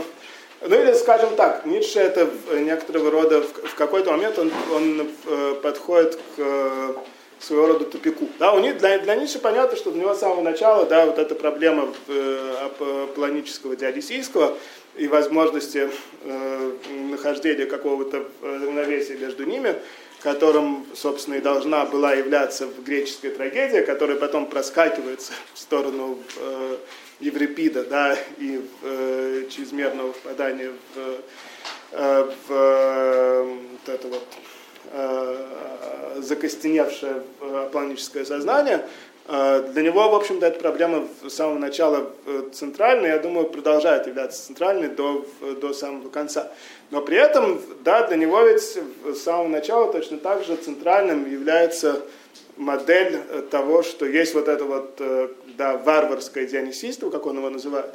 А, и трагедия, она как раз состоит в том, чтобы этому варварскому э, порыву выхода за пределы всего, а, вот этому оргазму противопоставить некоторое уравновешивание в виде сцены, в виде героя, в виде вообще отношений между хором и, э, и тем, что происходит на, на оркестре. То есть я думаю, что базисно здесь все-таки продолжает оставаться в модель э, разрыва касаний и установления касаний. Это сверхчеловек в этом плане. Все-таки вот это отношение типичный господин, да, вписанный, да? Ну, сверхчеловек это, конечно, в каком-то смысле господин, да, и э, Ницше подготавливает Батая в том, что он э, пытается э, да, как-то описать возможность отказа от э, рабской точки зрения, э, не уступания рабской точки зрения. Но, э, как мне кажется, с точки зрения базисного механизма, который, э, который используется у Ницше, данный текст, что ведь, собственно, Заратустра начинается как раз описания этой фигуры канатного плюсуда то есть попытки э, удержать равновесие э, между двумя, э, двумя полюсами. Все же я думаю, что да, сверхчеловек это безусловно попытка занимания вот этой вот середины, но, ну не знаю, надо подумать, да, может быть, действительно в какой-то момент господская составляющая начинает перевешивать, но опять же, да, вопрос, что значит, что она начинает перевешивать. А не означает ли это просто возврата к э, вот этой вот, э, ну, собственно, да, тому, что Хайдегер потом называет метафизикой воли, к тому, что просто выходит за пределы, но при этом не предполагает никакой возможности знания. То есть, да, на самом деле ведь то, что мы остаемся внутри этого э, механизма разрыв касания, установления касания, я на самом деле не уверен насчет этих терминов. Они, ну, не знаю, прикосновение, касания, разрыв прикосновения. РК или РП. Не знаю, я, я еще не вижу. Вот, то, что мы внутри него находимся, означает, что может быть предпринята попытка ревизии. Э, может быть предпринята попытка э, э, возврата, но при этом попытка возврата в конечном итоге оказывается переходом на сторону разрыва без, без учета, то есть да, не, не уравновешиванием всей этой модели еще одним разрывом, а просто возвратом изнутри этой модели к ее первому элементу. Я думаю, что у Ницше скорее происходит это. Да? То есть он хочет, он понимает, что середина оказывается пропущена также и в, в варианте раба. А, и он, э, да, он, собственно, ставит на повестку дня задачу того, как уравновесить этот раз, э, разуравновешенный механизм. Но в конечном итоге Э, то, что он предлагает, это, в общем-то, возврат к э, первому полюсу. Или, по крайней мере, для того, чтобы понять, что то, что он предлагает, это не возврат к, э, к полюсу разрыва касания, а дополнение всей этой системы еще одной контрмашиной, контринерции или контрбалансировки, оказывается необходимой философия Хайдегера, интерпретация Хайдегером Ницше, Потому что без этой интерпретации Ницше оказывается просто э, философом разрыва касания, то есть белокурой бести, вот, да, воли к власти в ее э, ферстеническом э, варианте. Вот я бы так сказал. Спасибо. Но мне показалось, э, что вот в самой основе этой всей конструкции, которую вы говорили, требует некое уточнение. Но вот если говорить про имманентное, то тут, как мне кажется, более-менее понятно мне, сколько речь идет о духе, который проявляется в фигурах э, сознания или через фигуры сознания, это не так важно. А вот когда там переход уже человек-животное, тут возникает проблема, потому что у животного нет сознания, значит нет вообще проблемы с имманентным. Дальше еще сложнее. Сколько происходит, как мне показалось, некое смещение с господином. Одно дело, когда связка и противопоставление господин значение рабовладелец и раб, совсем другое, когда господин это господин и слуга, как некая связка и противопоставление. Раб, у него есть сознание, но он не человек в этом смысле для господина. Он вещь. Вот, поэтому вот этой всей проблемы нет, ну это мне просто вот, так сказать, взгляд со стороны. Ну, нужно это... ли тут уточнять, не нужно, я Думаю, это частный пример. Рад, рад господин. Очень часто. Не совсем. Ну, то есть это Гегелю на самом деле претензии. Но Гегель, как мне кажется, ну, да, Гегель, мне кажется, очень любопытно. По сути дела, Гегель ведь, для Гегеля действительно нет разницы между этими, э, между этими двумя моделями или между этими двумя э, ситуациями. А, и Гегель ведь в каком-то смысле продолжает здесь такой, ну, типа вот вопрос Руссо, да, про то, или Спидоза, почему раб любит свои цепи. Как получается, что все люди рождены свободными, а при этом они все э, закабалены. Да, почему вообще раб подчиняется господину? Почему э, раб соглашается на эту ситуацию? Есть на самом деле у Гегеля некоторое очень э, глубинное понимание того, что никакие бы, ну то есть почему раб подчиняется? Потому что э, там надсмотрщик стоит с бичом, да? потому что его распнут или отрубят голову, или руку, или что-нибудь еще, да? если он не будет. Но есть некоторое э, понимание того, что если бы этот порядок не э, осознавался как справедливый не только господином, но и рабом, если бы раб не, не признавал в каком-то глубинном смысле, да, не на уровне сознания, а на каком-то другом уровне, что он должен подчиняться, то этот порядок долго бы не просуществовал. И в тот момент, когда теряется вот это вот глубинное признание правильности существующего порядка не только господином, но и рабом, то есть когда низы не хотят, да, этот порядок разрушается. И поэтому мне, я думаю, что Гегель пытается именно описать вот эти вот предсознательные, но при этом вполне доступные некоторого рода познанию механизмы, которые, собственно, и заставляют раба становиться рабом, и благодаря которым он э, продолжает признавать правильность вот этого порядка. Да? Не важно, что господин думает, важно, что ситуация вся, она вот э, устанавливается этими неосознаваемыми, но при этом вполне разумными, то есть поддающимися, да, это не какие-то мистические там, да, э, не какие-то заклятия, которые, да, наложены на людей. Хотя про заклятие тоже, на самом деле, любопытно. Это своего рода заклятие, но это то, как заклятие работает изнутри. То есть изнутри ситуации, возможно, да, раб же не думает про то, что, скорее всего, обычно. Да, он не думает, что это потому, что я или мои предки вступили в борьбу и были готовы умереть. Или это не потому, что я таков по своей сути, что если я вступлю в поединок, то я отступлю. И поэтому даже не вступая в поединок, я э, становлюсь рабом, потому что, ну, типа, нет необходимости вступать в поединок, потому что я сдар, да, то есть на каком-то глубине. Ну, этого раб обычно не думает. Но, находясь в ситуации, это ощущает как, действительно как некоторого рода чар или заклятие, да, что, ну, типа, не могу я не подчиниться. Вот есть у этого человека какая-то сила, непонятно откуда берущаяся, которая, вот, вот он говорит, и я делаю я сам не знаю, я не могу не делать, да, типа, я могу, наверное, попытаться, но я сам, когда я буду пытаться восстать, я буду ощущать, что я делаю что-то не то. Буду ощущать, что я не прав. И в этом, на самом деле, залог моего поражения. И Гегель, как мне кажется, делает очень важную вещь. Он именно пытается, в этом смысле, он действительно осуществляет такую операцию расколдовывания. То есть именно про эти чары он пытается показать, как они на самом деле работают. Ну, это заклятие, мне кажется, смотри, а, хочется Конечно, это вообще на самом деле... Конечно, конечно, господин, да, господин знает тот, тот момент, когда господин начинает э, терять эту уверенность, там начинаются всякие вот э, русский 19 век, там декабристы, народники, все эти люди, которые, с одной стороны, живут за счет труда крепостных крестьян, а с другой стороны, всю жизнь себя за это ненавидят. И долго такая ситуация продолжаться не может. Да, в какой-то момент всем становится ясно, что типа надо что-то менять. А до этого все попытки что-то изменять кончались там, да, там, бунтом беспысным, беспощадным, который очень быстро... Да? А почему что-то меняется? Потому что всем становится понятно, что что-то тут не так. И действительно, это не с той, ни с другой стороны, потому что вообще не не в сознании находится. Не в индивидуальном сознании, да, Коллективно. и не даже не в коллективе, потому что это не сознание, а это какие-то механизмы, которые определяют сознание. Да, и вопрос, как эти механизмы работают. И это, я думаю, что большая ссылка Гегеля как раз заключается в том, что этот вопрос ставит и дает возможность э, где-то подступиться к ответу. Потому что я думаю, что эти механизмы, они работают именно на уровне вот этих вот легких касаний. И, кстати, я недавно тут, у Пелевина это постоянно повторяющаяся тема. Да? Собственно, вот это искусство легких касаний назвали.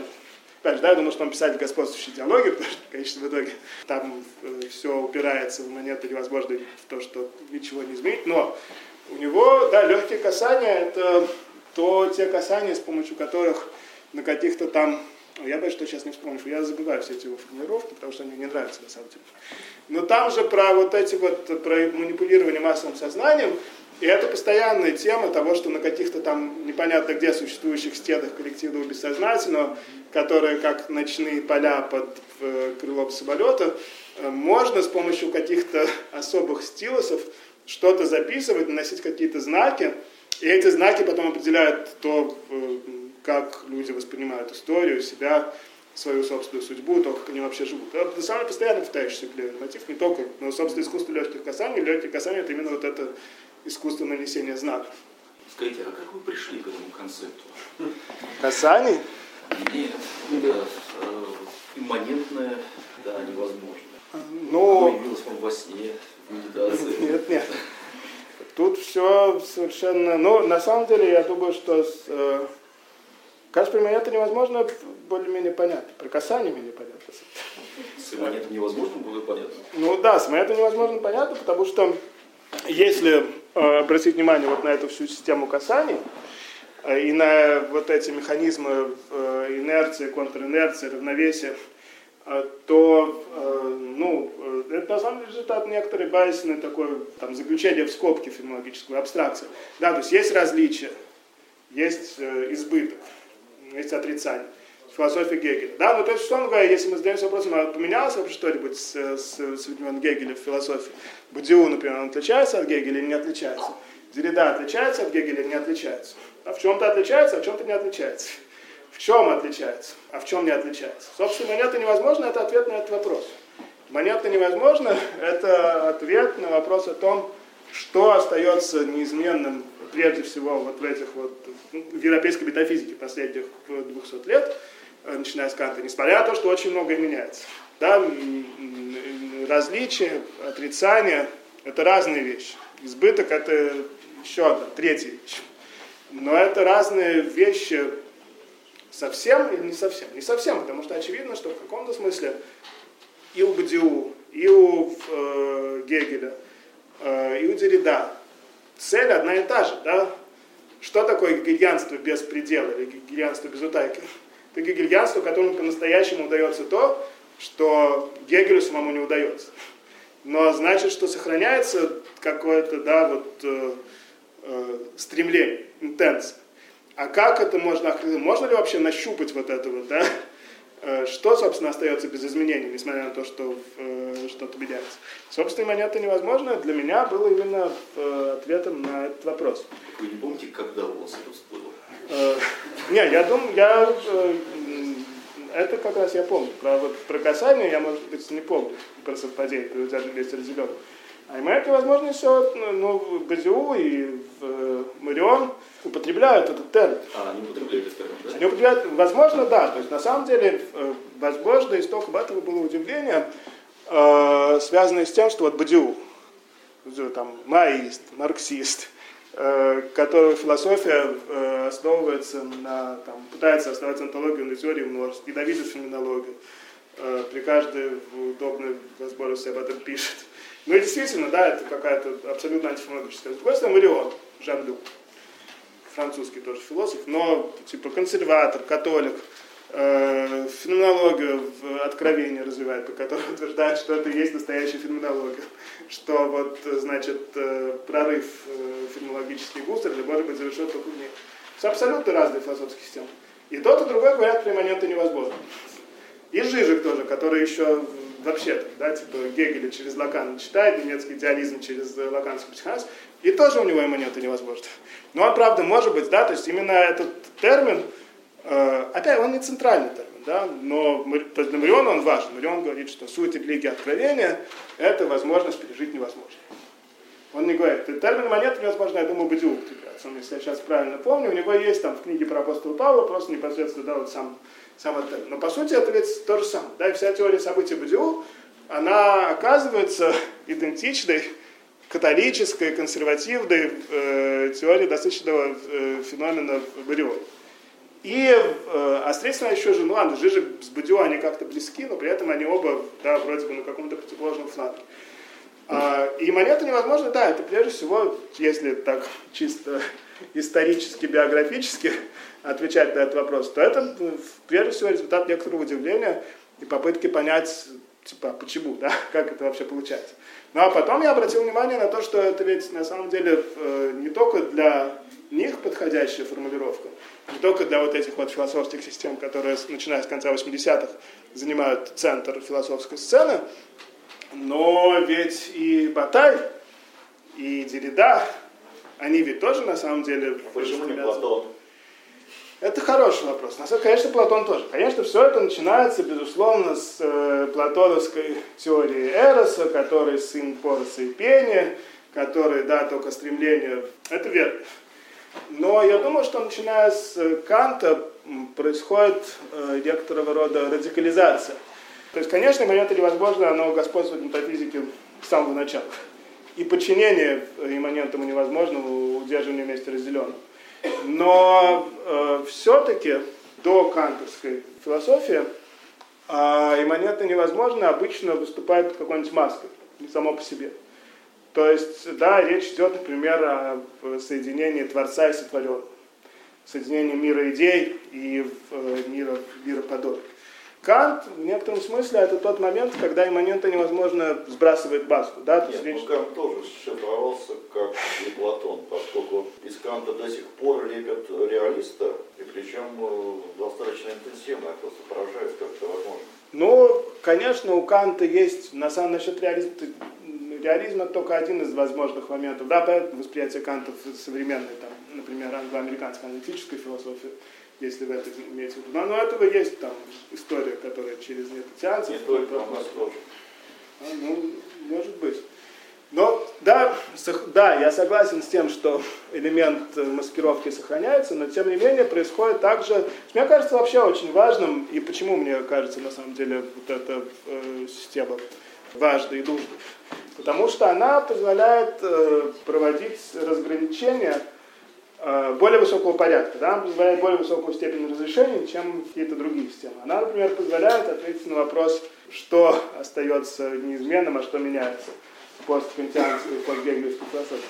Также она позволяет ответить на вопрос, в чем все-таки состоит некоторого рода кардинальный переворот осуществляемой кантовской философией, несмотря на то, что э, в сущности речь идет о продолжении того, что начинается еще с Платона, несмотря на то, что этот поворот не, э, не доводится до конца. То есть здесь есть возможность, как мне кажется, достаточно точно указывать на градации. А можно так сказать, что вот ритмика фигур сознания это как бы игра с нами имманентного невозможно. Ну, это скорее не игра имманентного невозможно. А, имманентно невозможно... ритмику? Ритмику как раз, как мне кажется, ничего не заводит. Она, э, наоборот, имманентно невозможно себе вот эту ритмику присваивает и делает себя ее как будто бы единственным носителем. Э, то есть единственный способ, которым мы можем иметь дело с этим ритмом, оказывается, вот это вот всегда не успевать или всегда опережение. Да, да, да. Но ритм это история. То есть что, отказываемся от истории или, или стараемся понять движущую силу?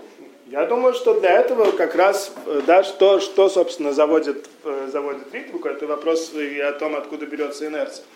А Для этого э, необходимо, это, собственно, то, что делается возможным на нынешней ступени, в нынешнюю эпоху момента невозможного, для этого необходимо вернуться к вопросу о том, как возможно удерживание разделенного э, само по себе. А, И э, эту область можно, можно подвергнуть какой-то базисной рекогносцировке, можно наметить в ней э, оси, по которым в ней можно ориентироваться. А, Ну и я думаю, что в конечном итоге ответом на э, этот вопрос является базисное противостояние минимального проникновения и максимального прилегания как двух атрибутов удерживания вместе разделенного, как двух способов, которым удерживание вместе разделенного может, может осуществляться. То есть противостояние минимального проникновения и максимального прилегания – это э, некоторый, с моей точки зрения, базисный мотор. Настоящее равновесие, да, почему монета невозможно всегда э, находится в состоянии э, утраченного равновесия? Потому что оно всегда э, находится внутри одного из этих атрибутов, внутри одного из способов э, минимального прикосновения, э, уже после того, как он осуществил э, вытеснение другого. Но да, вот эта вот напряженность, которая, собственно, не дает э, имманентам невозможно стоять на месте, это, э, как я думаю, прежде всего базисная напряженность несовозможности. Да, то, вот, что Лебниц называет несовозможностью, что есть некоторое укладывается, не укладывается. Есть некоторая базисная не укладывается, которая э, лежит в основе всей, э, всей реальности, но в отличие от того, что думал Лебниц, а он думал, что мы с этим не укладывается, мы про него, в принципе, ничего особенно понять не можем, а только в бесконечный разум Бога о нем, о нем имеет представление. Я думаю, что можно сформулировать э, некоторые базисные принципы вот этой вот несовозможности, не, неукладываемости. И эти базисные принципы могут быть сформулированы именно в э, терминах вот этого вот типологии жеста, которые я в прошлый раз упоминал в связи с Эрисоном. Или, да, вообще. То есть некоторого базисного жестового схематизма, у которого есть э, определяющий его э, основной конфликт. Основной конфликт между двумя типами э, минимального соприкосновения, то есть проникновением и привлеканием. Да, спасибо большое за лекцию. Хотел бы спросить, правильно ли я понимаю, что, по сути, главный смысл вот этих ваших лекций состоял в том, чтобы предложить нам определенный взгляд на историю философии. То есть это такой был историко-философский экскурс, особенно вот касающийся истории философии последних допустим, нескольких столетий, и посмотреть на э, историю философии с точки зрения имманентного невозможного. То есть э, такое, э, такая попытка метагегелевской истории философии, где даже философия Гегеля э, оказывается на определенном этапе. И если, если да, если у вас был такой историко-философский смысл, э, то в чем э, смысл вот этого движения, наращивания этих э, балансировок и контрбалансировок.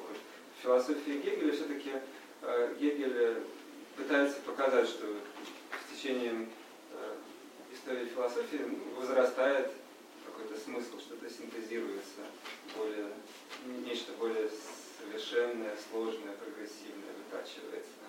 А здесь кажется, что возрастает абсурд. Но... Наращиваются вот эти контрбалансировки на одно сваливание, навешивается на другое. Диалектика нашего времени. Да, то есть, да, совершенно верно. То есть, для меня, прежде всего, целью было показать, что это, конечно, ну, вот если так на это посмотреть, я умышленно, конечно, это описывал именно такими терминами, то окажется, что это абсолютно абсурдная система, но мы внутри этой абсурдной системы живем. Да, то есть в этом смысле метафизика, как там, я думаю, верно говорил Альтусер, это некоторая формулировка господствующей идеологии. Господствующая идеология, я думаю, которая определяет не только нашу социальную жизнь, но и вообще то, как мы воспринимаем реальность. Не, не как мы воспринимаем, на самом деле, то, чем является реальность, потому что да, это и есть то, что устанавливает границы существующего или существующего. Это половина, по крайней мере, да, это одна часть цели показать, что, да, ну типа казалось бы, если такая абсурдная система, зачем про нее говорить? Э, Да, я думаю, что про нее необходимо говорить, потому что вся наша реальность, она такая, только обычно это не, да, эти базисные принципы не улавливаются и не формулируются. Но это только половина. Вторая половина заключается, это тоже такой, в общем-то, у Альтусера присутствующий подход, что внутри этой господствующей идеологии может скрываться некоторого рода контр-идеология, да, контр, э, э, да, э, философия, которая дает возможность освобождения. Я думаю, что метафизика, философия, она представляет из себя именно такие вот пространства запирания. Э, Мы обычно находимся в э, запертых помещениях, которые этим э, пространством запирания замыкаются. Рассмотрение метафизических систем ну, может позволить, во-первых, обратить внимание на то, как процесс запирания происходит, но, во-вторых, также и э, обратить внимание на то, что, собственно, в процессе этого э, запирания э, смыкается с, с чем, э, из чего, собственно, состоят двери, и можно ли их как-то э, перезапереть, да? или, э, возможно, отпереть. То есть, э, да, то, что в, в метафизических системах осуществляется вот это вот запирание, означает, что в них мы также имеем дело с тем, что вот в этих сдвигающихся дверях сдвигается, с этой силой, которая их заставляет, заставляет закрываться. И э, мы можем э, проникнуть вот в эту область запирания и начать оперировать там, начать там производить всякие, всякие операции. Поэтому, ну, об этом я действительно сейчас не говорил особенно, потому что для меня здесь действительно основной целью была, особенно сегодня, вот э, такая историко-философская, но генетическая, в таком ницшанском смысле, да? То есть, да, показать, каким образом вся... э, то, что, да, в прошлый раз я, скажу так, если подытожить, да, в прошлый раз я пытался э, сформулировать, что из себя представляет имманентно или возможно, и как его власть, с одной стороны, осуществляется в нашей реальности, а с другой стороны, начиная с Канта, навязывается метафизикой. А сегодня я более конкретно пытался показать, как да, внутри э, да, механизмов, производящих момент невозможно, присутствуют вот эти вот да, пролетариат прикосновений. Э, а что будет, если от пролетариата освободить? Это уже следующий вопрос. Но отчасти я на него э, пытаюсь ответить в своем, например, кратком трактате о методе континентальной философии или в каких-то там акциях континентального интернационала. Ну вот непонятно все-таки немножко. Вот в прошлый раз вы тоже говорили так скромно, что это такой чисто технический такой параметр, как бы, или термин, вот это невозможно, да, самое, такое моментно невозможное, да? И в этот раз вы говорите, что это одна из этих таких парадигм, как бы. То есть такой как бы замкнутый нарратив. Но с другой стороны, вы часто так как бы проговариваетесь, что э, вот сегодня, допустим, да, вот мы втиснуты в эту систему, а иначе ничего не получится, как бы. То есть претензия на большой нарратив, то есть даже не скромная какая-то вот такая зарисовка, история там или что-то такое, а вот претензия на большой нарратив, как бы вот большая по-настоящему система сродни Гегелевской такой, немножко непонятно. всё. Не, я не притворялся, на самом деле. Я я- Да, это действительно претензия на большой нарратив. Э, Я этого не скрываю. Да, я начал с того, что это как то, что да, я назвал онтоэкономическим подходом. Э, То есть он предполагает, что э, есть некоторые механизмы распределения существующего и несуществующего, э, которые определяют наше существование и которые, с другой стороны, мы можем, то есть эта техника, она, конечно, техника, но она нужна для того, чтобы иметь дело с этими вот определяющими реальность механизмами. То есть, э, нет, безусловно, в этом смысле э, я за вот этот вот неометафизический оптимизм философов э, конца 80-х, э, типа Бадиу, Мариона, э, Жижика того же. А, потому что то, что все эти философии объединяют, помимо того, что они все про имманентно невозможно и про избыток, э, то, что их все объединяет, это еще и э, некоторого рода э, да, там, реабилитация того, что вы сейчас назвали большим нарративом, то есть возврат к каким-то большим метафизическим проектам. В случае Мариона это феноменология, в случае Бадиу вообще Платон, да, Жижика, немецкий идеализм. В общем, я в, этом отношении с ними согласен. Другое дело, что думаю, что средства у них не совсем подходящие. А вы можете вот объяснить этим механизмом, раз разрыва и касания, отклонения от касания, почему летает голубь? А голубь летает все время между землей и небом. Небо может быть разное, земля одно и то же. Но разная погода. Ну, Земля тоже ведь не одна и та же. Да, естественно, и земля тоже разная, изменяется. А можно, если мне дадите порисовать, я предложу, еще, как это сказать, э, еще, еще чуть-чуть увеличить этот Да-да. нарратив. Хочется его увеличить. Он э, большой нарратив, но можно же еще. Просто вот вы упомянули психоанализ, и э, в принципе я вот в своей статье про шизоатлетизм, как мне кажется, обращала внимание во многом на те же самые особенности философии в целом, ну, той традиции последних там 300 лет, э, которые нам сейчас бросаются в глаза и которые в 20 веке продолжаются и продолжаются, на наш взгляд, недостаточно, ну, как-то, а, ну, вот в абсурд бывает, выливается, или умножают как-то сущности сверх необходимости, то есть уже понятно, что и про смех то же самое, и про трансгрессию то же самое будет, и про, ну, то есть, что метафизика как бы действует, как сказала бы Мелани Кляйн, добавляя к этому немножко психоанализа, ну, она как бы находится, продолжает оставаться на параноидно-шизоидной позиции. Собственно, это очень похоже, даже обозначается точно так же, да. Там а, вот ПС, это обозначил Вилфред Бион, который постклинянец. И, собственно, о чем там речь? О том, что между параноидно-шизоидной э, позицией происходит внутри нее как бы расщепление, да, что это некое колебание. Что э, предложила Клейна? Она предложила еще одну позицию, которую назвала депрессивной позицией. Как мне кажется, голубь, он летит на депрессивной позиции. Он совершенно не думает ни о чем. Он просто вот, ну, вперед летит, потому что у него уже маршрут в целом простроен, да.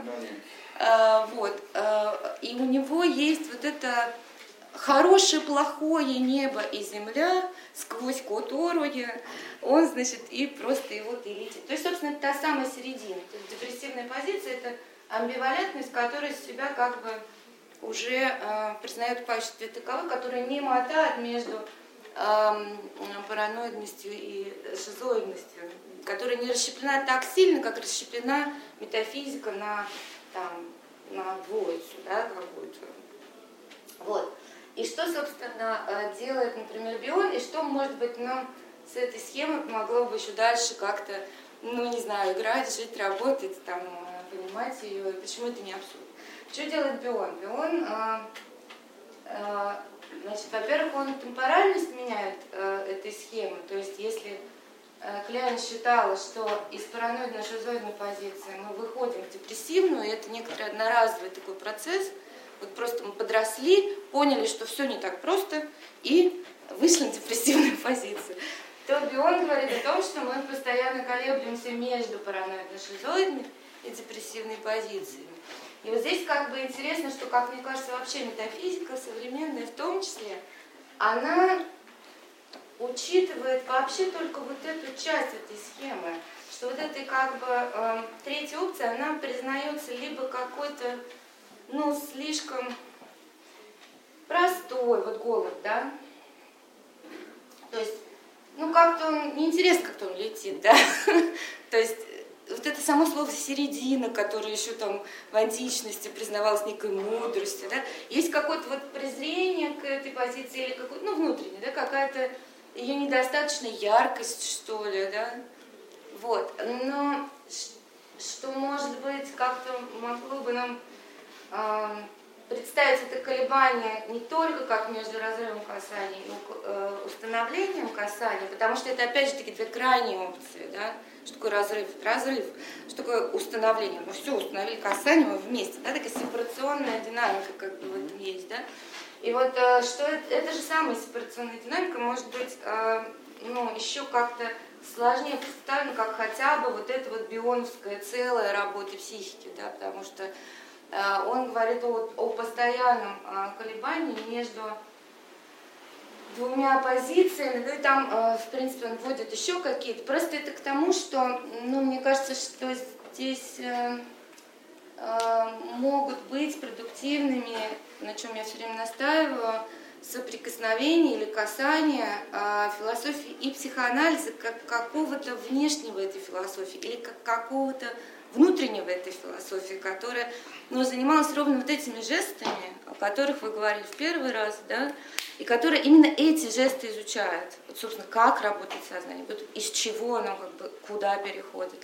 Вот, и в этом смысле, то есть э, переназывая это, допустим, психоаналитическим языком, мы получаем, ну, ровно ту, в общем-то, как мне кажется, линию размышлений, которая мог бы идти или идет сейчас такой вот прогрессивный психоанализ, да.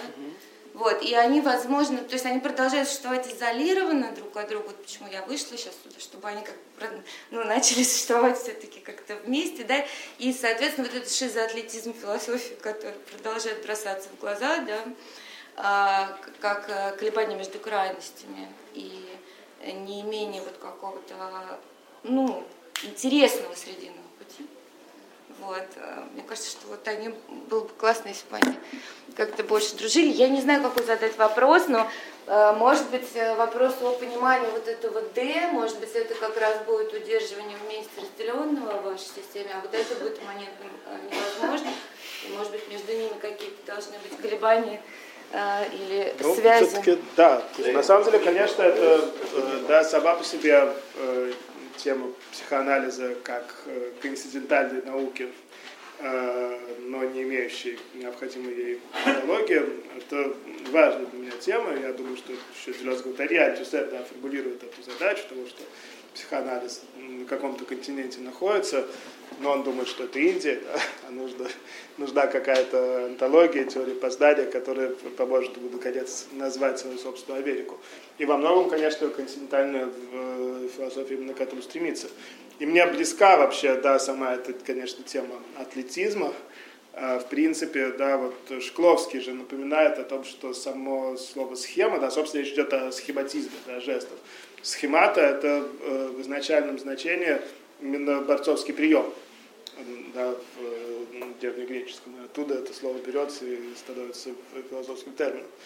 А, вот. Но тут, что касается этой бионовской схемы, я думаю, что как раз она скорее ближе к тому, что происходит вот уже в нашу эпоху, э, в эпоху избытка, когда эта схема вся заключается в скобке, и к ней добавляется еще один контртакт, э, разрыв касания, уставление касания. Да, это все быть одна строчка. Э, вот, то есть это Д, это скорее э, там, событие БДУ, которое возвращает нас, да, после того, как пустое множество нас выводит из мира, события снова возвращается в качестве некоторого ультраединого. А по сути, я, конечно, согласен, да, с тем, что ну, собственно, опять же, весь пафос э, коинцидентальной философии, типологии соприкосновения заключается в том, что да, разрыв проблем в том, что разрыв касания и уставление касания – это слишком абстрактные термины. А, и типология соприкосновения, о которой э, я говорил, она именно призывает к некоторому, да, ну, к такой, тому, что Кант имел в виду по трансцендентальной э, логикой, да, то есть некоторые типологии с минимумом содержания. И это минимальное содержание, оно как раз и заключается в том, чтобы задаться вопросом о том, как вообще возможно, да, не, не говорить абстрактно о разрыве касания и уставлении касания, а вместо этого задаться вопросом о том, как вообще касание устроено, э, и как возможно минимальное соприкосновение. Что, как мне кажется, должно быть главным вопросом, да, и как, э, как оно, собственно, может осуществляться. И тут минимальное проникновение, максимальное прилегание – это такой, как мне кажется, базисный ответ. Это именно вот этот вот минимум содержательности – да, все это остается некоторым формальным определением, э, но с другой стороны это такая э, э, пластически материализованная формальность. Да, в отличие от разрыва касания и уставления касания, которое просто да, исходит из каких-то крайних точек, не задаваясь вопросом о том, как, собственно, соприкосновение осуществляется. Да, опять же, я согласен с тем, что проблема, например, того же Базиу, и вообще всей современной метафизики, в том, что оно действительно этим вопросом не задается. Для Бодиова что является базисным элементом антологии? У него, э, ну, собственно, теория множества, от теории множеств э, у нее нет никаких э, аксиом в том варианте, который Бодиу, кажется, наиболее соответствующим его э, системе, который оперирует только понятиями включения и принадлежности. Да, то есть что-то может либо э, принадлежать, либо не принадлежать. То есть либо э, соприкасаться, либо не, не соприкасаться. Но я думаю, что действительно проблема этой антологии бытия заключается как раз в том, что она остается слишком абстрактной, э, не задаваясь вопросом о том, а как конкретно осуществляется включение, э, как конкретно осуществляется э, принадлежность. Конкретно, опять же, не в смысле процедуры приема в профсоюз или в партийную организацию ту или иную, а вот в этом вот базисном трансцендентальном смысле того, что включение может быть либо минимально проникающим, либо максимально прилегающим. А это действие, да? Это агентность, да? Ну, И, и, тогда, э, и нам важно тогда градации касания между ними, устанавливать всякие спектры вариантов, но нам не важно, э, что там касается. Да? То есть мы переходим от штольности к э, агентности. Да? И это, в общем, такой глобальный переход. Да? То есть это вообще, можно сказать, этим маркируется вот как бы другая, а, другое эпистемологическое поле. А, Ну, это, это верно, что э, да, эта типология прикосновения предполагает, и в этом смысле она продолжает философию различий, еще, да, э, который утверждает, что различие первично по отношению к различаемому. Да и, собственно, гегелевскую диалектику, которая тоже предполагается, что отрицание первично по отношению к отрицаемому. Действительно, да, предполагается, что касание первично по отношению к тому, что в, в нем соприкасается. И что все соприкасающееся э, создано из касания. На что, на самом деле, да, тут сразу же возникает вопрос, если так, то почему вообще, откуда берутся вот эти вот сгустки? да? Э, Если есть только э, прикосновение, то почему вообще возникает вот это вот, ну, собственно, та антология, в которой мы вроде бы живем, в которой есть соприкасающиеся объекты, а касание мыслится как что-то вторичное по отношению к, э, к. И на это как раз э, тоже должна дать ответ эта типология соприкосновений, которая э, основывается на вот этом базисном противостоянии двух типов соприкосновений. То есть любая твердость это неузнанный тип соприкосновений. Но поскольку их изначально два разных, то может существовать вот эта вот базисная непроницаемость и неузнаваемость. Вот, с этим я согласен. Э, Но э, мне кажется неверным определять э, при этом соприкосновение именно как действие. Потому что, да, я бы тут отделил, э, это важный момент, вот Агамбин в, каком-то, в какой-то степени в последних, особенно в своих текстах, намечает тоже эту линию отделение жеста от действия. Да, я бы э, здесь говорил о э, некотором жестовом схематизме. Да, в том же э, смысле, в котором Кан говорит о способности воображения, как о э, некоторой отдельной способности, первой, по крайней мере, редакции критики чистого разума, которая не может быть редуцирована ни к рассудку, ни к э, созерцанию, ни к праксису. Я бы добавил. Потому что я вообще думаю, что место созерцания в кантовской критике должен на самом деле занимать праксис и э, действие. Так вот, это э, жестовый схематизм, он в равной степени э, лежит в основе и э, действия, и понимания. Но при этом он не может быть редуцирован ни к тому, э, ни к другому. А это, я бы сказал, некоторая сверхспособность, э, с помощью которой, опять же, следуя здесь э, кантовской критике, мы э, прежде всего пересшиваем время. Да, потому что это то, что трансцендентальное воображение у Канта э, делает. Тогда, когда оно является отдельной способностью, то есть в первой редакции критики чистого разума. Да, то есть это такая, да, суперсила. Это не действие и не, и не понимание, это вообще что-то третье. Хорошо бы примерчик. Ну, хотя бы объяснить, почему вот этим механизмом, почему летит голубь. И самое главное, куда летит.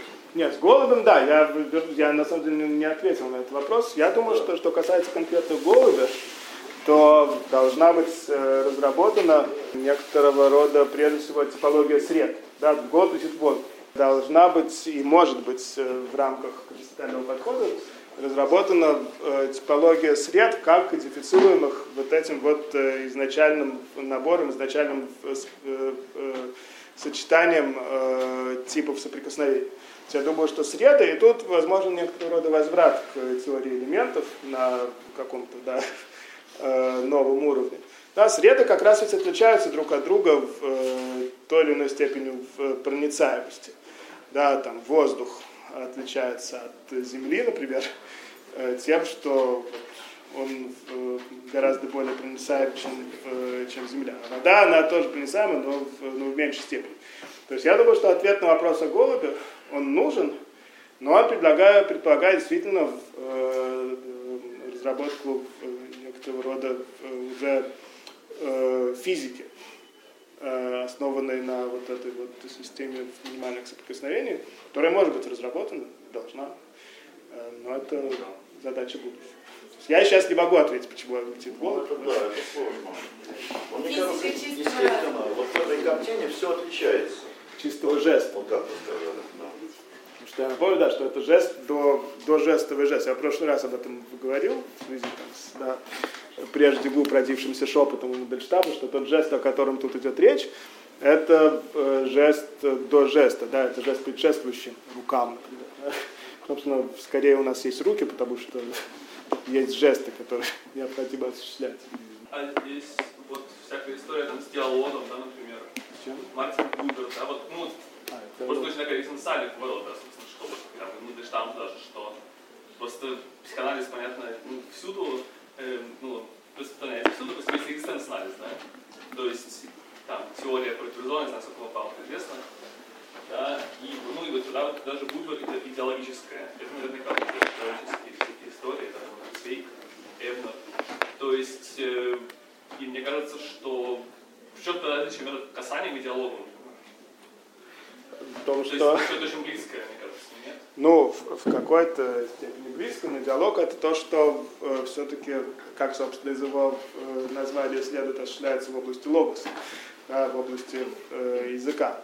Во-вторых, диалог, на самом деле, практически все философии диалога, они относятся именно к вот этой вот э, второй э, эпохе, э, эпохе различия в истории э, имманентного невозможного, потому что они все э, предполагают э, некоторого рода ну, вот это вот да, отсутствующее присутствие другого, как нарушающее равновесие моего собственного мышления, понимания в сторону некоторой открытости, разорванности и э, разомкнутости. Да, то есть на самом деле э, здесь главное различие заключается в том, что вот эта вот наука о легких касаниях, она предполагает, что главное осуществляется именно не в речи и не в действии, а на вот этом вот, на, то есть она предполагает существование некоторого нового э, э, понятийного и онтологического поля, да, которое, собственно, Кантом уже намечается в его э, учении о трансцендентальном воображении. Это вот это поле сверхкасания, которое при этом не является чем-то мистическим. Да, это то, что мы э, постоянно э, осуществляем. И больше того, да, мы это осуществляем, я возвращаюсь к вопросу о примере, Э, мы это осуществляем прежде всего в перенарезании времени. да. Мы, это, мы это осуществляем, но да, на самом деле не очень хороший пример, потому что это заставляет нас, наверное, ну, окей, да, я не буду говорить про перенарезание времени. Но, скажем так, да, вот мой любимый э, пример.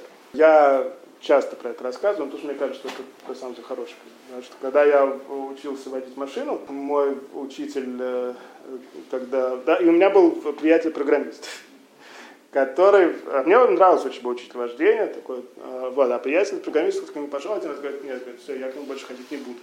Э, говорю, а почему, собственно? Говорит, потому что он объяснять не умеет. Я говорю, да нет, по-моему, кажется, очень хорошо объясняет. Говорит, нет, понимаешь, вот когда мне объясняют, как парковаться, и говорят, вот на ту вот веточку, и вот так вот натягивай, натягивай, вот так вот. Я, говорит, не могу, это, типа, я это не понимаю. Но мне, мне как раз кажется, что это очень понятно, да? что мы постоянно в, э, да, в нашем перемещении в городской среде, да, э, в нашем каком-то да, вот, э, э, говорении, в нашем понимании чего-то, постоянно сталкиваемся с какими-то вот пониманиями такого рода, что что-то слишком это как-то вот так вот, а надо да, вот как-то так. Или вообще вот так. Да, то есть мы это понимаем на каком-то инту- интуитивном уровне. Если говорить о каких-то базисных примерах, то э, я, я бы на самом деле с, с такого рода э, вещами делал. Да? То есть вот это э, Я думаю, что это не редуцируемые вещи. Да? То есть для меня важно, что это не может быть сведено к какой-то там последовательности сигналов в синапсах, или последовательности каких-то микронавыков, которые потом мы, мы сами этого не замечаем, да, вот все это искусство из иных успехи, да, вот это классический пример аналитических философов, да, что как мы вообще знаем, как нужно сохранять равновесие, это же требует, да, там, всяких очень сложных математических вычислений, например, да, что нужно именно вот под таким углом поворачивать, понятно, чтобы эти вычисления не производят, да, это тоже какой-то такой вот да, жестовом уровне существующего умения. И для меня, да, вот, в общем, базисное некоторое убеждение заключается в том, что это не может быть сведено к чему-то еще, потому что когда мы говорим про синапсы, на самом деле мы тоже, мы говорим, в нейронауке говорят, они пользуются именно вот этими вот базисными моделями в касании, не касания, в наличие связи, отсутствие связи, и вот этим вот в конечном итоге, да, натягивая его на ту вот веточку, и вот так вот. Но об этом может быть наука, да, с другой стороны. Да, тут очень, да, тут как бы напрашивается другой такой вот аукшот, прям если философ-консерватор. Он говорит, что да, есть вещи, которым невозможно научить, кроме как на личном примере. И это как раз, ну там вот игра на инструменте, езда на велосипеде, на лошади, аристократия вся на этом строится. Да, что типа есть вещи, которые ты можешь научиться только наблюдая, потому что они вот как... Но при этом, да, с этим я не согласен. Я думаю, что может быть наука именно о такого рода вещах. И к этому как раз и стремится э, континентальная философия.